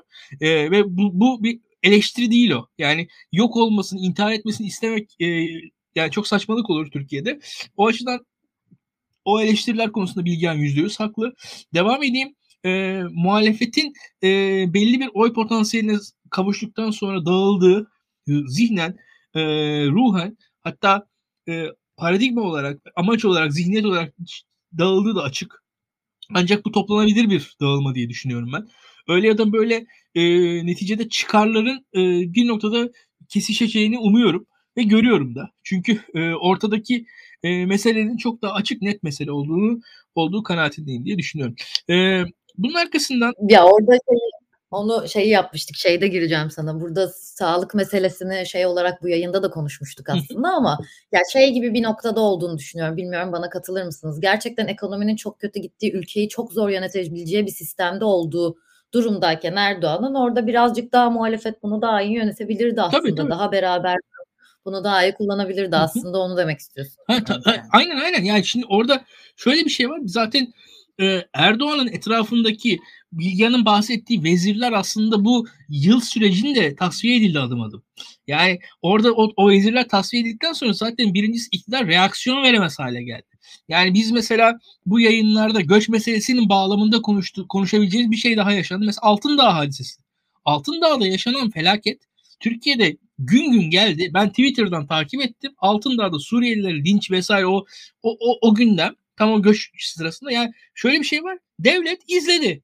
Yani devlet izledi bakıyor böyle. Hani aslında açıkçası 20-30 tane polisi organize ederek devletin halledebileceği yani kontrol altına alabileceği bir hadise gözümüzün önünde büyüdü. Yani bir anda olan bir şey değildi. Şimdi bu öyle bir durum ki e, kamunun refleksleri yitiyor şu anki sistemde. Sıkıntı biraz orada aslında. Bunun alt, e, bunun sürekli altını çizilmesi gerekiyor diye düşünüyorum. E, devam edeyim. E, Erdoğan'ın belli konularda refleksler gösteren göstermesi ve sonunda şimdi en son şu an bu ekonomik hani alverden bahsediyoruz. Yani ben bu konuda da yine şunu söyleyeyim muhalefetin psikolojisine dair bir şey bence bu. Yani hele hele Tayyip Erdoğan'ın bir e, siyaset dehası falan gibi algılandığı yorumları e, yani açıkçası e, hani kendimin dışında görüyorum. Al, algılayamıyorum dahi. Yani bana absürt geliyor o. Ve hatta oy oranlarının inanılmaz yükseldiğini iddia ediyor kimi yorumcular. O da bana absürt geliyor. Yani ben kendi adıma e, yani anketlere bakarak veyahut da yani öyle bir noktaya geldim ki Sayın Berat Albayrak'ın söylemlerini tek tek kullanmaya başlayacağım. Ya biz dolarla mı maaş alıyoruz? Ben kendi adıma e, marketlerden gidip alışveriş yapıyorum ve orada görüyorum fiyatları. Ülkenin hali böyle bu noktadayken bir anda muhalefetin psikolojik olarak çökmüş olması e, aslında sıkıntıyı gösteriyor diye düşünüyorum. E, devam edeyim. E, burada muhalefet e, yani aday konusunun üzerinde çok takıldı ve aday konusunu henüz çözemedi. Aday konusunu çözemedikçe de bu iş büyüyecek gibi duruyor. Bunu söylemek gerekiyor. Ve e, somut meseleler e, konusunda da muhalefetin inandırıcı ve somut olarak konuşması gerekiyor. Konuştuğu zaman çok etkili oluyor. Biz mesela yine bu yıl e, hatırlayalım Pırıl, e, tiksindirici borç kavramı üzerinden konuştuk ve gayet etkili oldu. 128 milyar dolar gayet etkili oldu. Bunlar aslında hiç de öyle basit konular değil. Gayet sofistike konuları halk anladı ve halk bunları et, halk bunlara etkilendi. Bakın ekonomi gibi e, ciddi bir konuda halk sofistike söylemleri satın alır. 128 milyar dolar sofistike bir söylemde halk satın aldı. Tiksindirici borç sofistike bir söylemde halk satın aldı. Yani ekonomide sofistike yorumlara halk açık bence. Bu açıdan muhalefetin e, amatörce hatta görülebilecek kadar eski moda siyaseti bırakıp gayet ciddi siyaset yapması gerekir. Bilgiye dayalı, e, veriye dayalı, dataya dayalı, somut dünyaya dayalı uygulanabilirliğini gösteren siyaset yapması gerekir diye düşünüyorum. Bu açıdan e, muhalefetin eksikliği olduğunu düşünüyorum. Bunu da eklemem lazım. Çünkü fiili olarak hepimiz bir ekonomik kriz yaşıyoruz şu anda. Yani yaşadığımız hayat işte kiralardan mesela az önce bahsettim. Bir İstanbul'da beyaz yaka nasıl yaşar acaba diye. Yani benzer şeyler Türkiye'nin her noktasında geçerli. Ee, beyaz yakaları geçtik işte alt orta sınıfların, emeklilerin, memurların vesaire e, dar gelirlerin, düzenli geliri olmayan birçok insan şu an Türkiye'de. İşsizlerimiz var, e, öğrenciler vesaire. Alt alta koyduğunuz zaman e, evet. cidden sıkıntı. Aynen öyle. O zaman şu son çeyreği de birazcık şöyle toparlayalım isterim sizden de duyduklarımla şey olarak da aslında ekonomiyi gündeme aldığımız, Türkiye'de ekonomi konuştuğumuz ve birazcık da bu noktada Türkiye'nin hali bu haldeyken ekonomi bu kadar kırılganken her şey bu kadar görünür olmuşken muhalefetin de bir tık kendi derdine düşüp bizi birleştirme ya da kendilerini birleştirme konusunda hata yaptı bir çeyrek oldu ve böyle devam ediyor gibi diyebiliriz. Size son zaten bu sefer bu yayında süremizi çok açtık ama sırf değinmiş olmak için şöyle bir size sormak istiyorum. Çok kısa sizin görüşünüzü alacağım. Bu hafta hatta geçtiğimiz günlerde sanıyorum dün e, Süleyman Soylu'nun çok uzun süredir bahsettiği İstanbul Büyükşehir Belediyesi'nde teröristler vardı, HKP'ciler sarmış orayı söylemleri vardı. Ama İçişleri Bakanlığı dün bununla alakalı bir sayı yayınladı. Ve ondan sonrasında sosyal medyada yayın, yanındayız İmamoğlu söylemleri başladı. İmamoğlu açıklama yaptı. Ama tüm bunların olduğu zamanında size sormak istediğim şey Kemal Kılıçdaroğlu'nun dün ya da ondan önceki gün yaptığı açıklamaya denk gelmesi bana ilginç geldi açıkçası. Tam demişti ki Büyükşehir Belediye Başkanlarımızı bırakamayız. Büyük şehirleri bırakmamamız gerekiyor. Seçmen bunun için oy verdi. O yüzden Cumhurbaşkanlığı adaylarını şu an düşünmeyiz gibi bir söylem yapmışken, bunun gibi bir konuşma yapmışken İçişleri Bakanlığı'nın açıklaması ondan sonra İmamoğlu'nun inanılmaz bir destek görmesi sosyal medyada ve muhalif kesimde gibi olaylar yaşadık. Bununla alakalı ne düşünüyorsunuz? Çok kısa sizi de tutmadan, yayında çok uzatmadan görüşlerinizi alayım. Hı hı. Ben e, Cumhur İttifakı'nın asıl kabusunun İmamoğlu'yla Erdoğan arasında geçecek bir seçim yarışı olduğu kanaatindeyim. Yani en son görmek istedikleri şey bu. bana sorarsanız. Bunu uzun süre gizlediler. Yani şu geçtiğimiz aylarda e, Tayyip Bey ısrarla Kemal Kılıçdaroğlu'nu hedef aldı. Ali Babacan'ı hedef aldı. E, dikkat ederseniz geçtiğimiz haftaki kur manipülasyonundan sonra e, hükümet kendisini çok güçlü hissetti. Hükümet çok moralli. Yani oylarının %60 falan olduğunu düşünüyorlar. Yani şapkadan tavşan çıkarttıklarını düşünüyorlar. Aslında Berat Albayrak'ın senelerdir yaptığı 128 milyar dolar harcadığı bu uğurda operasyonun benzeri geçtiğimiz pazartesi günde yapıldı. Yani çok estetik bir tarafı yok. Çok kapsamlı, çok teknik bir politikaymış gibi gösteriliyor ama olan şey e, Merkez Bankası'nın, kamu bankalarının veya iltisaklı kişi ve kurumların koordineli bir şekilde dolar satması. Yani bu, bu, bu açık bir durum. Merkez Bankası rezervleri 7 milyar dolar azalmış ve Aralık ayı boyunca Uğur Gürses'in yazdığına göre 17 milyar dolarlık rezerv üretilmiş ve swap anlaşmaları gelince siz daha görün bakalım falan diyor gazeteciler. Yani borç alıp doları düşürüyorlar. Şimdi dolar meselesi Türkiye'de ilginç yani. Çünkü hükümetin başarısızlığını ölçebileceğimiz bir parametre. Biz bu programın ismini boşu boşuna Çavuşescu'nun termometresi koymadık. Yani Türkiye'de başarıyı ya da başarısızlığı ölçebilecek bir parametre yok. Dolar bunlardan bir tanesi. Yani dolar çıktığı zaman başarısız oluyorsunuz. Dolayısıyla dolar indirdiği zaman başarılı addedecek kendisini. Böyle bir şey. Bu hayat pahalılığını, enflasyonu, diğer ekonomik problemleri giderecek mi? Hayır tabii ki. Hayır. Ama yeter ki hükümet e, başarılı gözüksün. Yani bu bir ekonomi faaliyeti değil. Ekonomik bir adım değil. Bu bir halkla ilişkiler adımı. Bunun ismini koymamız lazım. Yani geçen hafta pazartesi günü olan şey Türkiye Cumhuriyeti yurttaşlarının kolektif iktisadi menfaatini savunmak için atılan iktisadi rasyonaliteye sahip bir adım değil. Bu Adalet ve Kalkınma Partisi'nin toplum nezdindeki imajını kurtarmaya yönelik bir halkla ilişkiler faaliyeti. Bunun adını koyalım bu şekilde. Dolayısıyla kendilerini de çok güçlü görüyorlar. Ellerinde anket yok. Yani bir hafta içerisinde çok ciddi sıkı bir anket yaptırmadılar ama kendilerine çok büyük bir önem atfediyorlar. Başarı atfediyorlar ve bir ay önce muhalefette ceketimizi koysak kazanırız psikolojisi neyse e, şu anda hükümette de Tayyip Bey'in karşısına kim gelirse gelsin hikaye bundan sonra. Buradan da kurtardığımıza göre artık dolar molar konuşulmadığına göre biz bu seçimi de alırız gibi bir hava var. Yani Hilal Kaplan'ın falan yazılarına bakın. İktisat bilimine ne oldu diyor yani. İktisat bilimi diye bir bilim yok artık. Çünkü bütün o kuralları aşan, bütün o kuralları bir şekilde e, kendisine uyduran bir Erdoğan var. Anlatabiliyor muyum? Matematik yok diyor adam, kadın. Yani matematik diye bir bilim vardı. Hani matematikten bahsediyordunuz. Ne oldu? Türkiye'de işlemiyor. Yani Türkiye'de yer çekimi de yok. Bunun gibi bir şey. Şimdi o güven artık doğrudan olabilecek en kuvvetli adayı karşısına almasını bence getirdi. Yani e, İmam İmamoğlu yenebileceğini düşünüyor. Bu şekilde. Hmm, en çok korktu aslında. Böyle, böyle, böyle söyleyeyim. Böyleydi diyorsunuz ama bunun şu anda İçişleri Bakanlığı'ndan yapılması, İçişleri Bakanlığı'nın tabii ki olamaz kendi başına yaptığı bir açıklama değildir ama şu anda gerçekten kim çıkarsa çıksın yenebileceğini düşündüğü için, yenebileceklerini düşündükleri için böyle yapıyorlar. Böyle bakmamıştım ben de, düşünmemiştim. Ben de bu açıdan bir düşüneceğim. İlkan sen ne diyorsun? Süleyman Soylu'nun dünyasında e, Adalet Bakanlığı, savcılık temiz kağıdı, ne bileyim hukuki kovuşturma, soruşturma falan yok. Kendi açıklaması var. Benim ikna olmam lazım diyor bir insanın masumluğuna. Doğru var öyle. Yani hatırladın mı İlkan o açıklamayı? Önce ben ikna olmalıyım açıklaması. Yani kanun falan, Türkiye Cumhuriyeti Devleti e, kanunlar, düzenlemeler, yönetmelikler falan değil. Süleyman Bey'in kendi zihin dünyasında bir şekilde içinin rahat etmesi gerekiyor. Yani İstanbul Belediyesi ile ilgili de rahat etmemiş. Yani bu, bu mesele bu. Yani hükümetin iş yapış tarzı bu. Onu hiç sorgulamıyorum. Onu hiç e, değerlendirmiyorum, eleştirmiyorum bile.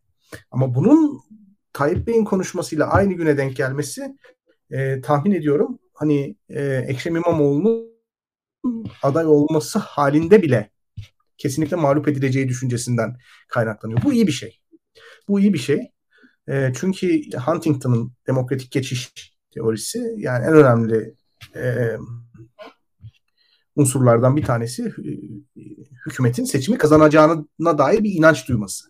Yani hmm. seçimi hani diyorlar ya Tayyip Bey kaybedeceği seçime girmez. Kaybedeceği seçime girer tabii ki. Sonunda kaybedebilir. Kaybedeceğini düşündüğü seçime hiç kimse kaybedeceği düşündüğü seçime girmez. Herkes seçime kazanmak için çıkıyor. Böyle bir şey. E, dolayısıyla şu anda yeneceğini düşünüyor. Bu, bu muhalifler için büyük bir fırsat. Yani Tayyip şu anda kazanacağını düşünüyor ve karşısına İmamoğlu rakip olarak istiyor. İkincisi evet. de e, Tayyip Bey'in enformasyon kanalları sorunlu olabilir. Otoriter sistemlerde bilgilendirme kanalları hep sorunludur. Gerçekleri kimse lidere söyleyemez. Yani efendim anketlerde 10 puan gerideyiz diyemez. Benim kendi kişisel e, görüşmelerimden edindiğim bilgiye göre Tayyip Bey şu anda bu kur meselesinden önce bile Cumhur İttifakı'nın oyunun %50 olduğunu, herhangi bir sorun olmadığını düşünüyor. AK Parti'nin oyunun %40, MHP'nin oyunun %9 olduğunu düşünüyordu. Yani dolayısıyla mesela İstanbul seçimlerinden önce acaba e, Erdoğan'a gidip seçimi kaybediyoruz diyen bir danışman oldu mu? Ben çok merak ediyorum. Yıllar önce bir e, gazete haberi, haberi okumuştum. E, Tansu Çiller ve Nahit Menteşe yürüyüş yapıyorlar. 99 seçimlerinden önce galiba. E, Nahit Menteşe diyor ki hanımefendi diyor havada rüzgarlı. E, bu rüzgarı görüyorsunuz. Bu rüzgar sizin yarattığınız rüzgar. Sizden yana esiyor. Yani sanki Doğru Yol Partisi seçimde %20-30 oy alacakmış gibi. %10-12 gibi bir oy almıştı. Böyledir bu işler. Yani siyasetçiye yakınlaştıkça doğru söyleme e, e, kapasitesi düşer insanların ve siyasetçiyi memnun edebilecek, onu mutlu edebilecek, mutlu ettiği sürece onun yanında olabildiğini düşünecek bir durum ortaya çıkar. Böyle. Bakalım nasıl şey olacak. İlkan sen ne düşünüyorsun bu son yaşadığımız şeyle alakalı? Ee, Bilgehan güzel şeylerden bahsetti. E, bu enformasyon konusu önemli. E, Çavuşesku'nun termometresi adının e, referans alınması da bence çok doğru. Devamını getirelim. E, Türkiye'de evet e, ölçülebilen, açıklanabilen tek şey dolar kuru olduğu için dolar kurunun manipüle edilmeye çalışıldığını görüyoruz. Benim ekonomi bilgimle gördüğüm kadarıyla sadece bir kriz ertelendi. Türkiye'de kriz orada duruyor. Yarın bir gün olacak. E, bunun etkilerinin e, neticelerinin Türkiye'de e, dediğimiz gibi mesela borsasından başka alanlarına, e, Türkiye'deki işte sıradan insana karşılıklarına falan baktığınız zaman aslında çok da olumlu olmayacağını ben öngörmüştüm. Ve daha öncesinde de söylemiştik zaten ben hükümetin ekonomi politikasını bir politika olarak görmüyorum. Türkiye'nin bir ekonomi politikası diye bir şey olmaz. Türkiye için lükstür şu hükümetle.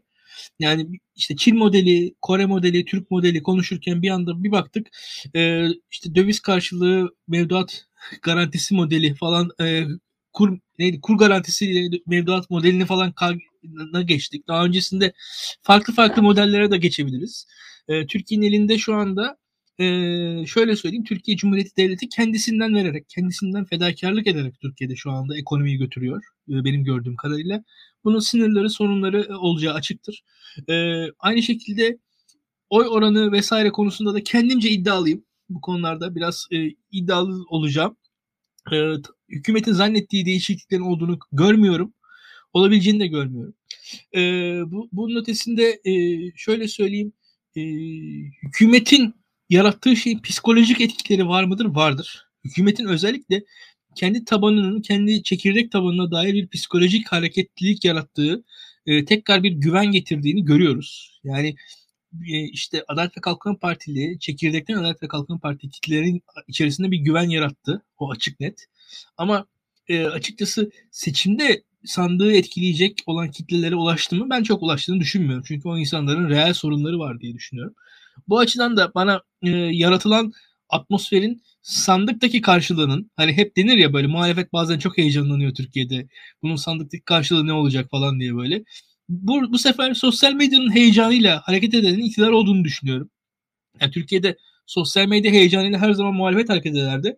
Şu son hadisede biraz iktidarın ben sosyal medya heyecanıyla hareket ettiğini düşünüyorum. Biraz o konuda e, enteresan bir duruşum var. Bakalım haklı mı çıkacağım, haksız mı çıkacağım. Ama e, kendi adıma hala e, bir hayat yaşıyorum. Bu hayatta e, benzin alıyorum, süt alıyorum. Oradaki gördüğüm gerçekliğin daha bir hakiki gerçeklik olduğu kanaatindeyim. E, ve e, dahası önümüzde de işte 3 Ocak'ta Aralık ayı enflasyonuyla karşılaşacağız. İşte muhtemelen e, 1-2 hafta içerisindeki yayınlarımızda enflasyon konuşacağız Pırıl senle. Yani tekrar bayağı ekonomi falan konu. Enes'i alacağız yayınımıza. Ya bu işler öyle e, ne yazık ki e, hallolmadı. Yani Türkiye'nin ya Türkiye'de kur 7 liraya da inse Türkiye'nin bir ekonomik sorunu var. Yani bu böyle kolay çözülecek bir mesele değil. Türkiye'deki insanların gelirleri düşmüş durumda. Yani bu ortada somut bir hadise ve şunu da acı bir şekilde gördük. Yani bu şöyle bir durum vardı hatırlayalım. Ya Bulgaristan'dan gelen vatandaşları, Bulgar vatandaşlarının Türkiye'de her ürünü aldığını gördük hatırlarsan. Yani ekonomi bilimi demeyeyim de ekonomi 101 bilen insan bilir ki bir ülkedeki her ürün diğer ülkeden ucuz olamaz. Yani bu nokta, e, her ürün ucuzsa demek ki fiyat seviyesinde bir hata vardı. O fiyat seviyesini düzelecektir. Şu an e, ancak onu dengelemiş. Yani gelecek zamları engellemiş nispeten bir hükümetimiz olabildi. E, ve e, mevcut enflasyon sorunu da Türkiye'nin uzun zamandır hali hazırda mevcut. Yani Türkiye'nin bu kur krizinden önce de bir enflasyon sorunu vardı. Türkiye'nin enflasyonu %10'lar seviyesinin üzerine çıktı. %20'ler seviyesinde bir enflasyon resmen Türkiye'de kamu tarafından kabul edilmiş durumda. Ve bu gerçek bir enflasyon. Yani %20 şu anki dünyada düşük bir enflasyon değil. Yani şu anki dünya paradigmasında %40'lar 50'ler hiper enflasyon diye kabul edilecek neredeyse. Yani neyse bu e, biraz evet. e- ekonomiye evet. dalmayayım ben de. Yani biraz e, evet. ya şu son senin de şeyle alakalı söyleyeceğim bu son çıkışta HKPC'lilerle varsa onunla alakalı Tabii ki tabii ki. Ee, şöyle söyleyeyim. E, o çıkışların öyle ya da böyle bir kısım seçmende etkisi olabileceğini düşünüyorum. daha öncesinde de Süleyman Soylu 31 Mart öncesinde bu çıkışları yaptı. Türkiye'deki tüm belediye meclis üyeleri adaylarının üzerine bir fişleme yaşan yapıldı. Bakın bu çıkışlar çok tehlikeli çıkışlar Türkiye'de. Açık konuşayım. Yani bir defa ortada suç yok. Ortada eylem yok. kimliğinden dolayı suçlu gösterilen insanlar var. Şu an hükümetin yaptığı şeyin kendisi suç bence. Türkiye Cumhuriyeti'nin dinamit koyan bir e, tavrı var hükümetin. Açık net söyleyeyim. Ben şu anda bu hadiseye karşı çok sertim. E, bir defa e, bunun sonucunda şudur. Türkiye'nin bölünmesine kadar gider bu. Yani şu an çünkü bir, bir defa kişilerin bir suçu yok ortada. Kişiler sadece bulundukları kimlikle içinde bulunduk mesela Kürt olduğu için, mesela Alevi olduğu için, mesela bir e, sosyal kültürel gruba ait olduğu için suçlu kabul ediliyorlar şu anda. Bu İçişleri Bakanı'nın açıklamasıyla. Bunun sonu ülke bu sonunda aktif bir şekilde Türkiye Cumhuriyeti vatandaşlığı kavramına saldırıdır. Hükümetin yaptığı şey. Türkiye hukuka saldırıdır. Bunun e, sonucunu vahim görüyorum. E, pervasızlık olarak görüyorum. Çok çok yani e, açıkçası hükümetin bu yaptığı şeyi e, objektif olarak anlatılırsa kendi Kürt seçmeninden oy alamayacağını düşünüyorum. Bunun öyle ya da böyle bir bedeli olacaktır. Yani e, şöyle şöyle söyleyeyim. 31 Mart öncesinde Pırıl e, İyi Parti'nin belediye meclis fişlendi ve yayınlandı. Komik bunlar yani hakikaten Türkiye'nin Milliyetçi Partisi bunlar yani muhtemelen köy korucusu bir akrabası yani olan insanlar Türkiye'nin neredeyse fişlendi yayına. Bunun bu korkunçtur. Türkiye'nin daha önce girmediği, Türkiye'nin e, şöyle söyleyeyim PKK ile e, çok kanlı e, çatışmalar yaşadığı günlerde dahi girmediği e, noktada girmediği noktalara, girmediği uç uç söylemlere bu hükümet seçim için gidiyor. Bu çok tehlikelidir. Yani e, ne diyeyim yani akıl, zihin yani bir m, sağlıyor e, dileyebilirim ancak. Şöyle bir şöyle bir hükümet şöyle bir hükümet hem yerel seçimlerden önce insanların 30-40 yıllık akrabalarının işte ne bileyim yakın çevrelerinin fişleme kayıtlarını yayınlayıp muhalefeti PKK ile bir şekilde özdeşleştirme gayreti içerisinde ama aynı zamanda seçimlerden bir gece önce Abdullah Öcalan'ın CHP'ye oy vermeyin mektubunu da okutabilecek bir hükümet. Yani aslında bir milli güvenlik hassasiyeti, bir milliyetçiliği, bir vatanseverliği, bir romantizmi, ucuz da olsa bir hamaseti, hamasette tutarlılığı olan bir hükümet değil. Yani tek bir ideolojisi var kazanmak. Yani nedir AK Parti bir arada tutan şey? Kazanmak, kazananlar. Dolayısıyla hem insanlara böyle zayıf iltisaklı e, iltisaklar üzerinden terörist diyeceksiniz hem de PKK liderini bir şekilde bir akademisyen vasıtasıyla ziyaret edeceksiniz. Onun mektubunu alıp okuyacaksınız. Osman Öcalan'ın röportajını bir şekilde TRT'de yayınlayacaksınız. Arkadaşlar mutlaka açıp baksınlar Osman Öcalan'ın röportajına. Kesinlikle CHP'ye oy vermeyin diyor. Çok açık, çok net. CHP adayına oy vermeyin diyor. Böyle bir şey. Böyle bir yapıyla karşı karşıyayız. Yani ben bazen okuyorum Twitter'da İlkan işte tek adam gidecek başka bir tek adam gelecek. Ya yani komik olmayın arkadaşlar ya. Tek ideolojisi kazanmak olan kazandığı sürece kendisini devam ettirebilecek olan bir yapıyla karşı karşıyayız. Kazanmak için her şeyi yapabilecek, kazanmak için her şeyi mübah gören, ideolojisini esneten, kutsal değerleri malzeme yapan, yani böyle bir yapıyla karşı karşıyayız.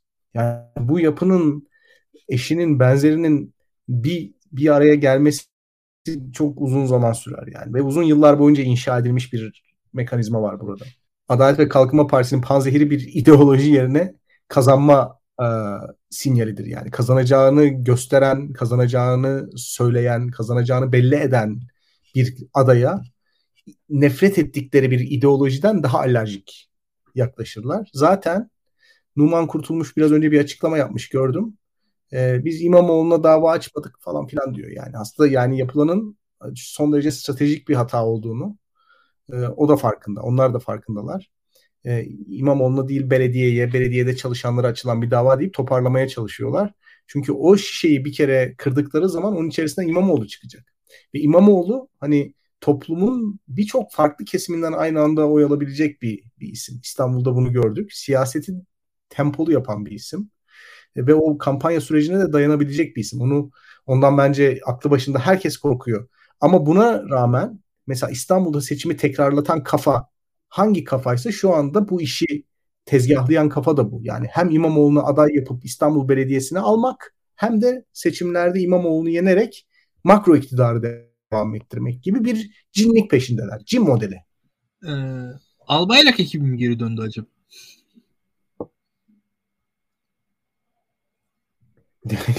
Valla şimdi bir, bir arkadaş bir arkadaş belgesel hazırlıyor.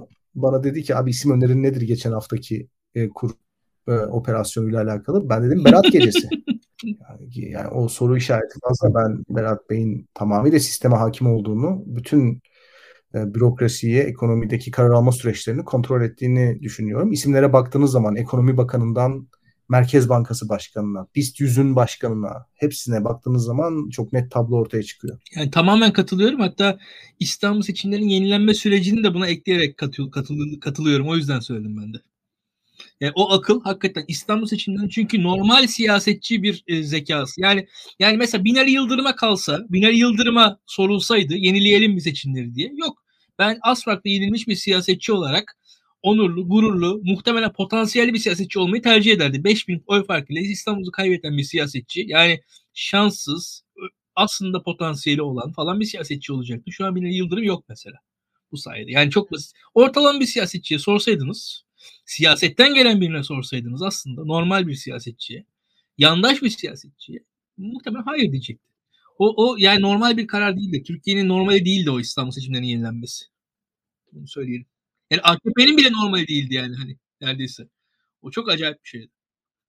Bu son yapılan açıklamada siz de biraz dediniz ama bir şey daha ya ekleyeceğim. Yapılmış hiçbir şeye dayandırılmamış, hiçbir şey olmayan belediyede çalışan 43 bin personel varmış şimdi. Baktım bunların hepsini zan altında bırakan bir açıklama ama dediğiniz gibi zaten bunun böyle gitmeyeceğini gördüler. Muhtemelen dönecekler bir yerden. Ama muhtemelen hafta iki yayında da biz bunu tekrar konuşuyor oluruz. O yüzden bir buçuk saatte geçtik ilk defa böyle hep beraber bir yayınımızda. Çünkü 2021'i özetlemek öyle bir saate sığacak bir şey değildi. Bir buçuk saate sığmakta da çok iyi şey yaptık gerçekten. Ya şey olarak söylüyorum ben benim çok keyif aldığım ve çok geçmişe dönük olarak da neler yaşamışız biz dediğim bir yayın oldu. Çeyrek çeyrek bakarak da ülkenin dönemlerini ayrıştırdığımız çok güzel yorumlar yaptığımız oldu. İkinizin de ağzına sağlık. Çok teşekkür ediyorum diyorum. Bu haftalık bitirmeyi teklif ediyorum size. Tamam olur. Herkese mutlu seneler.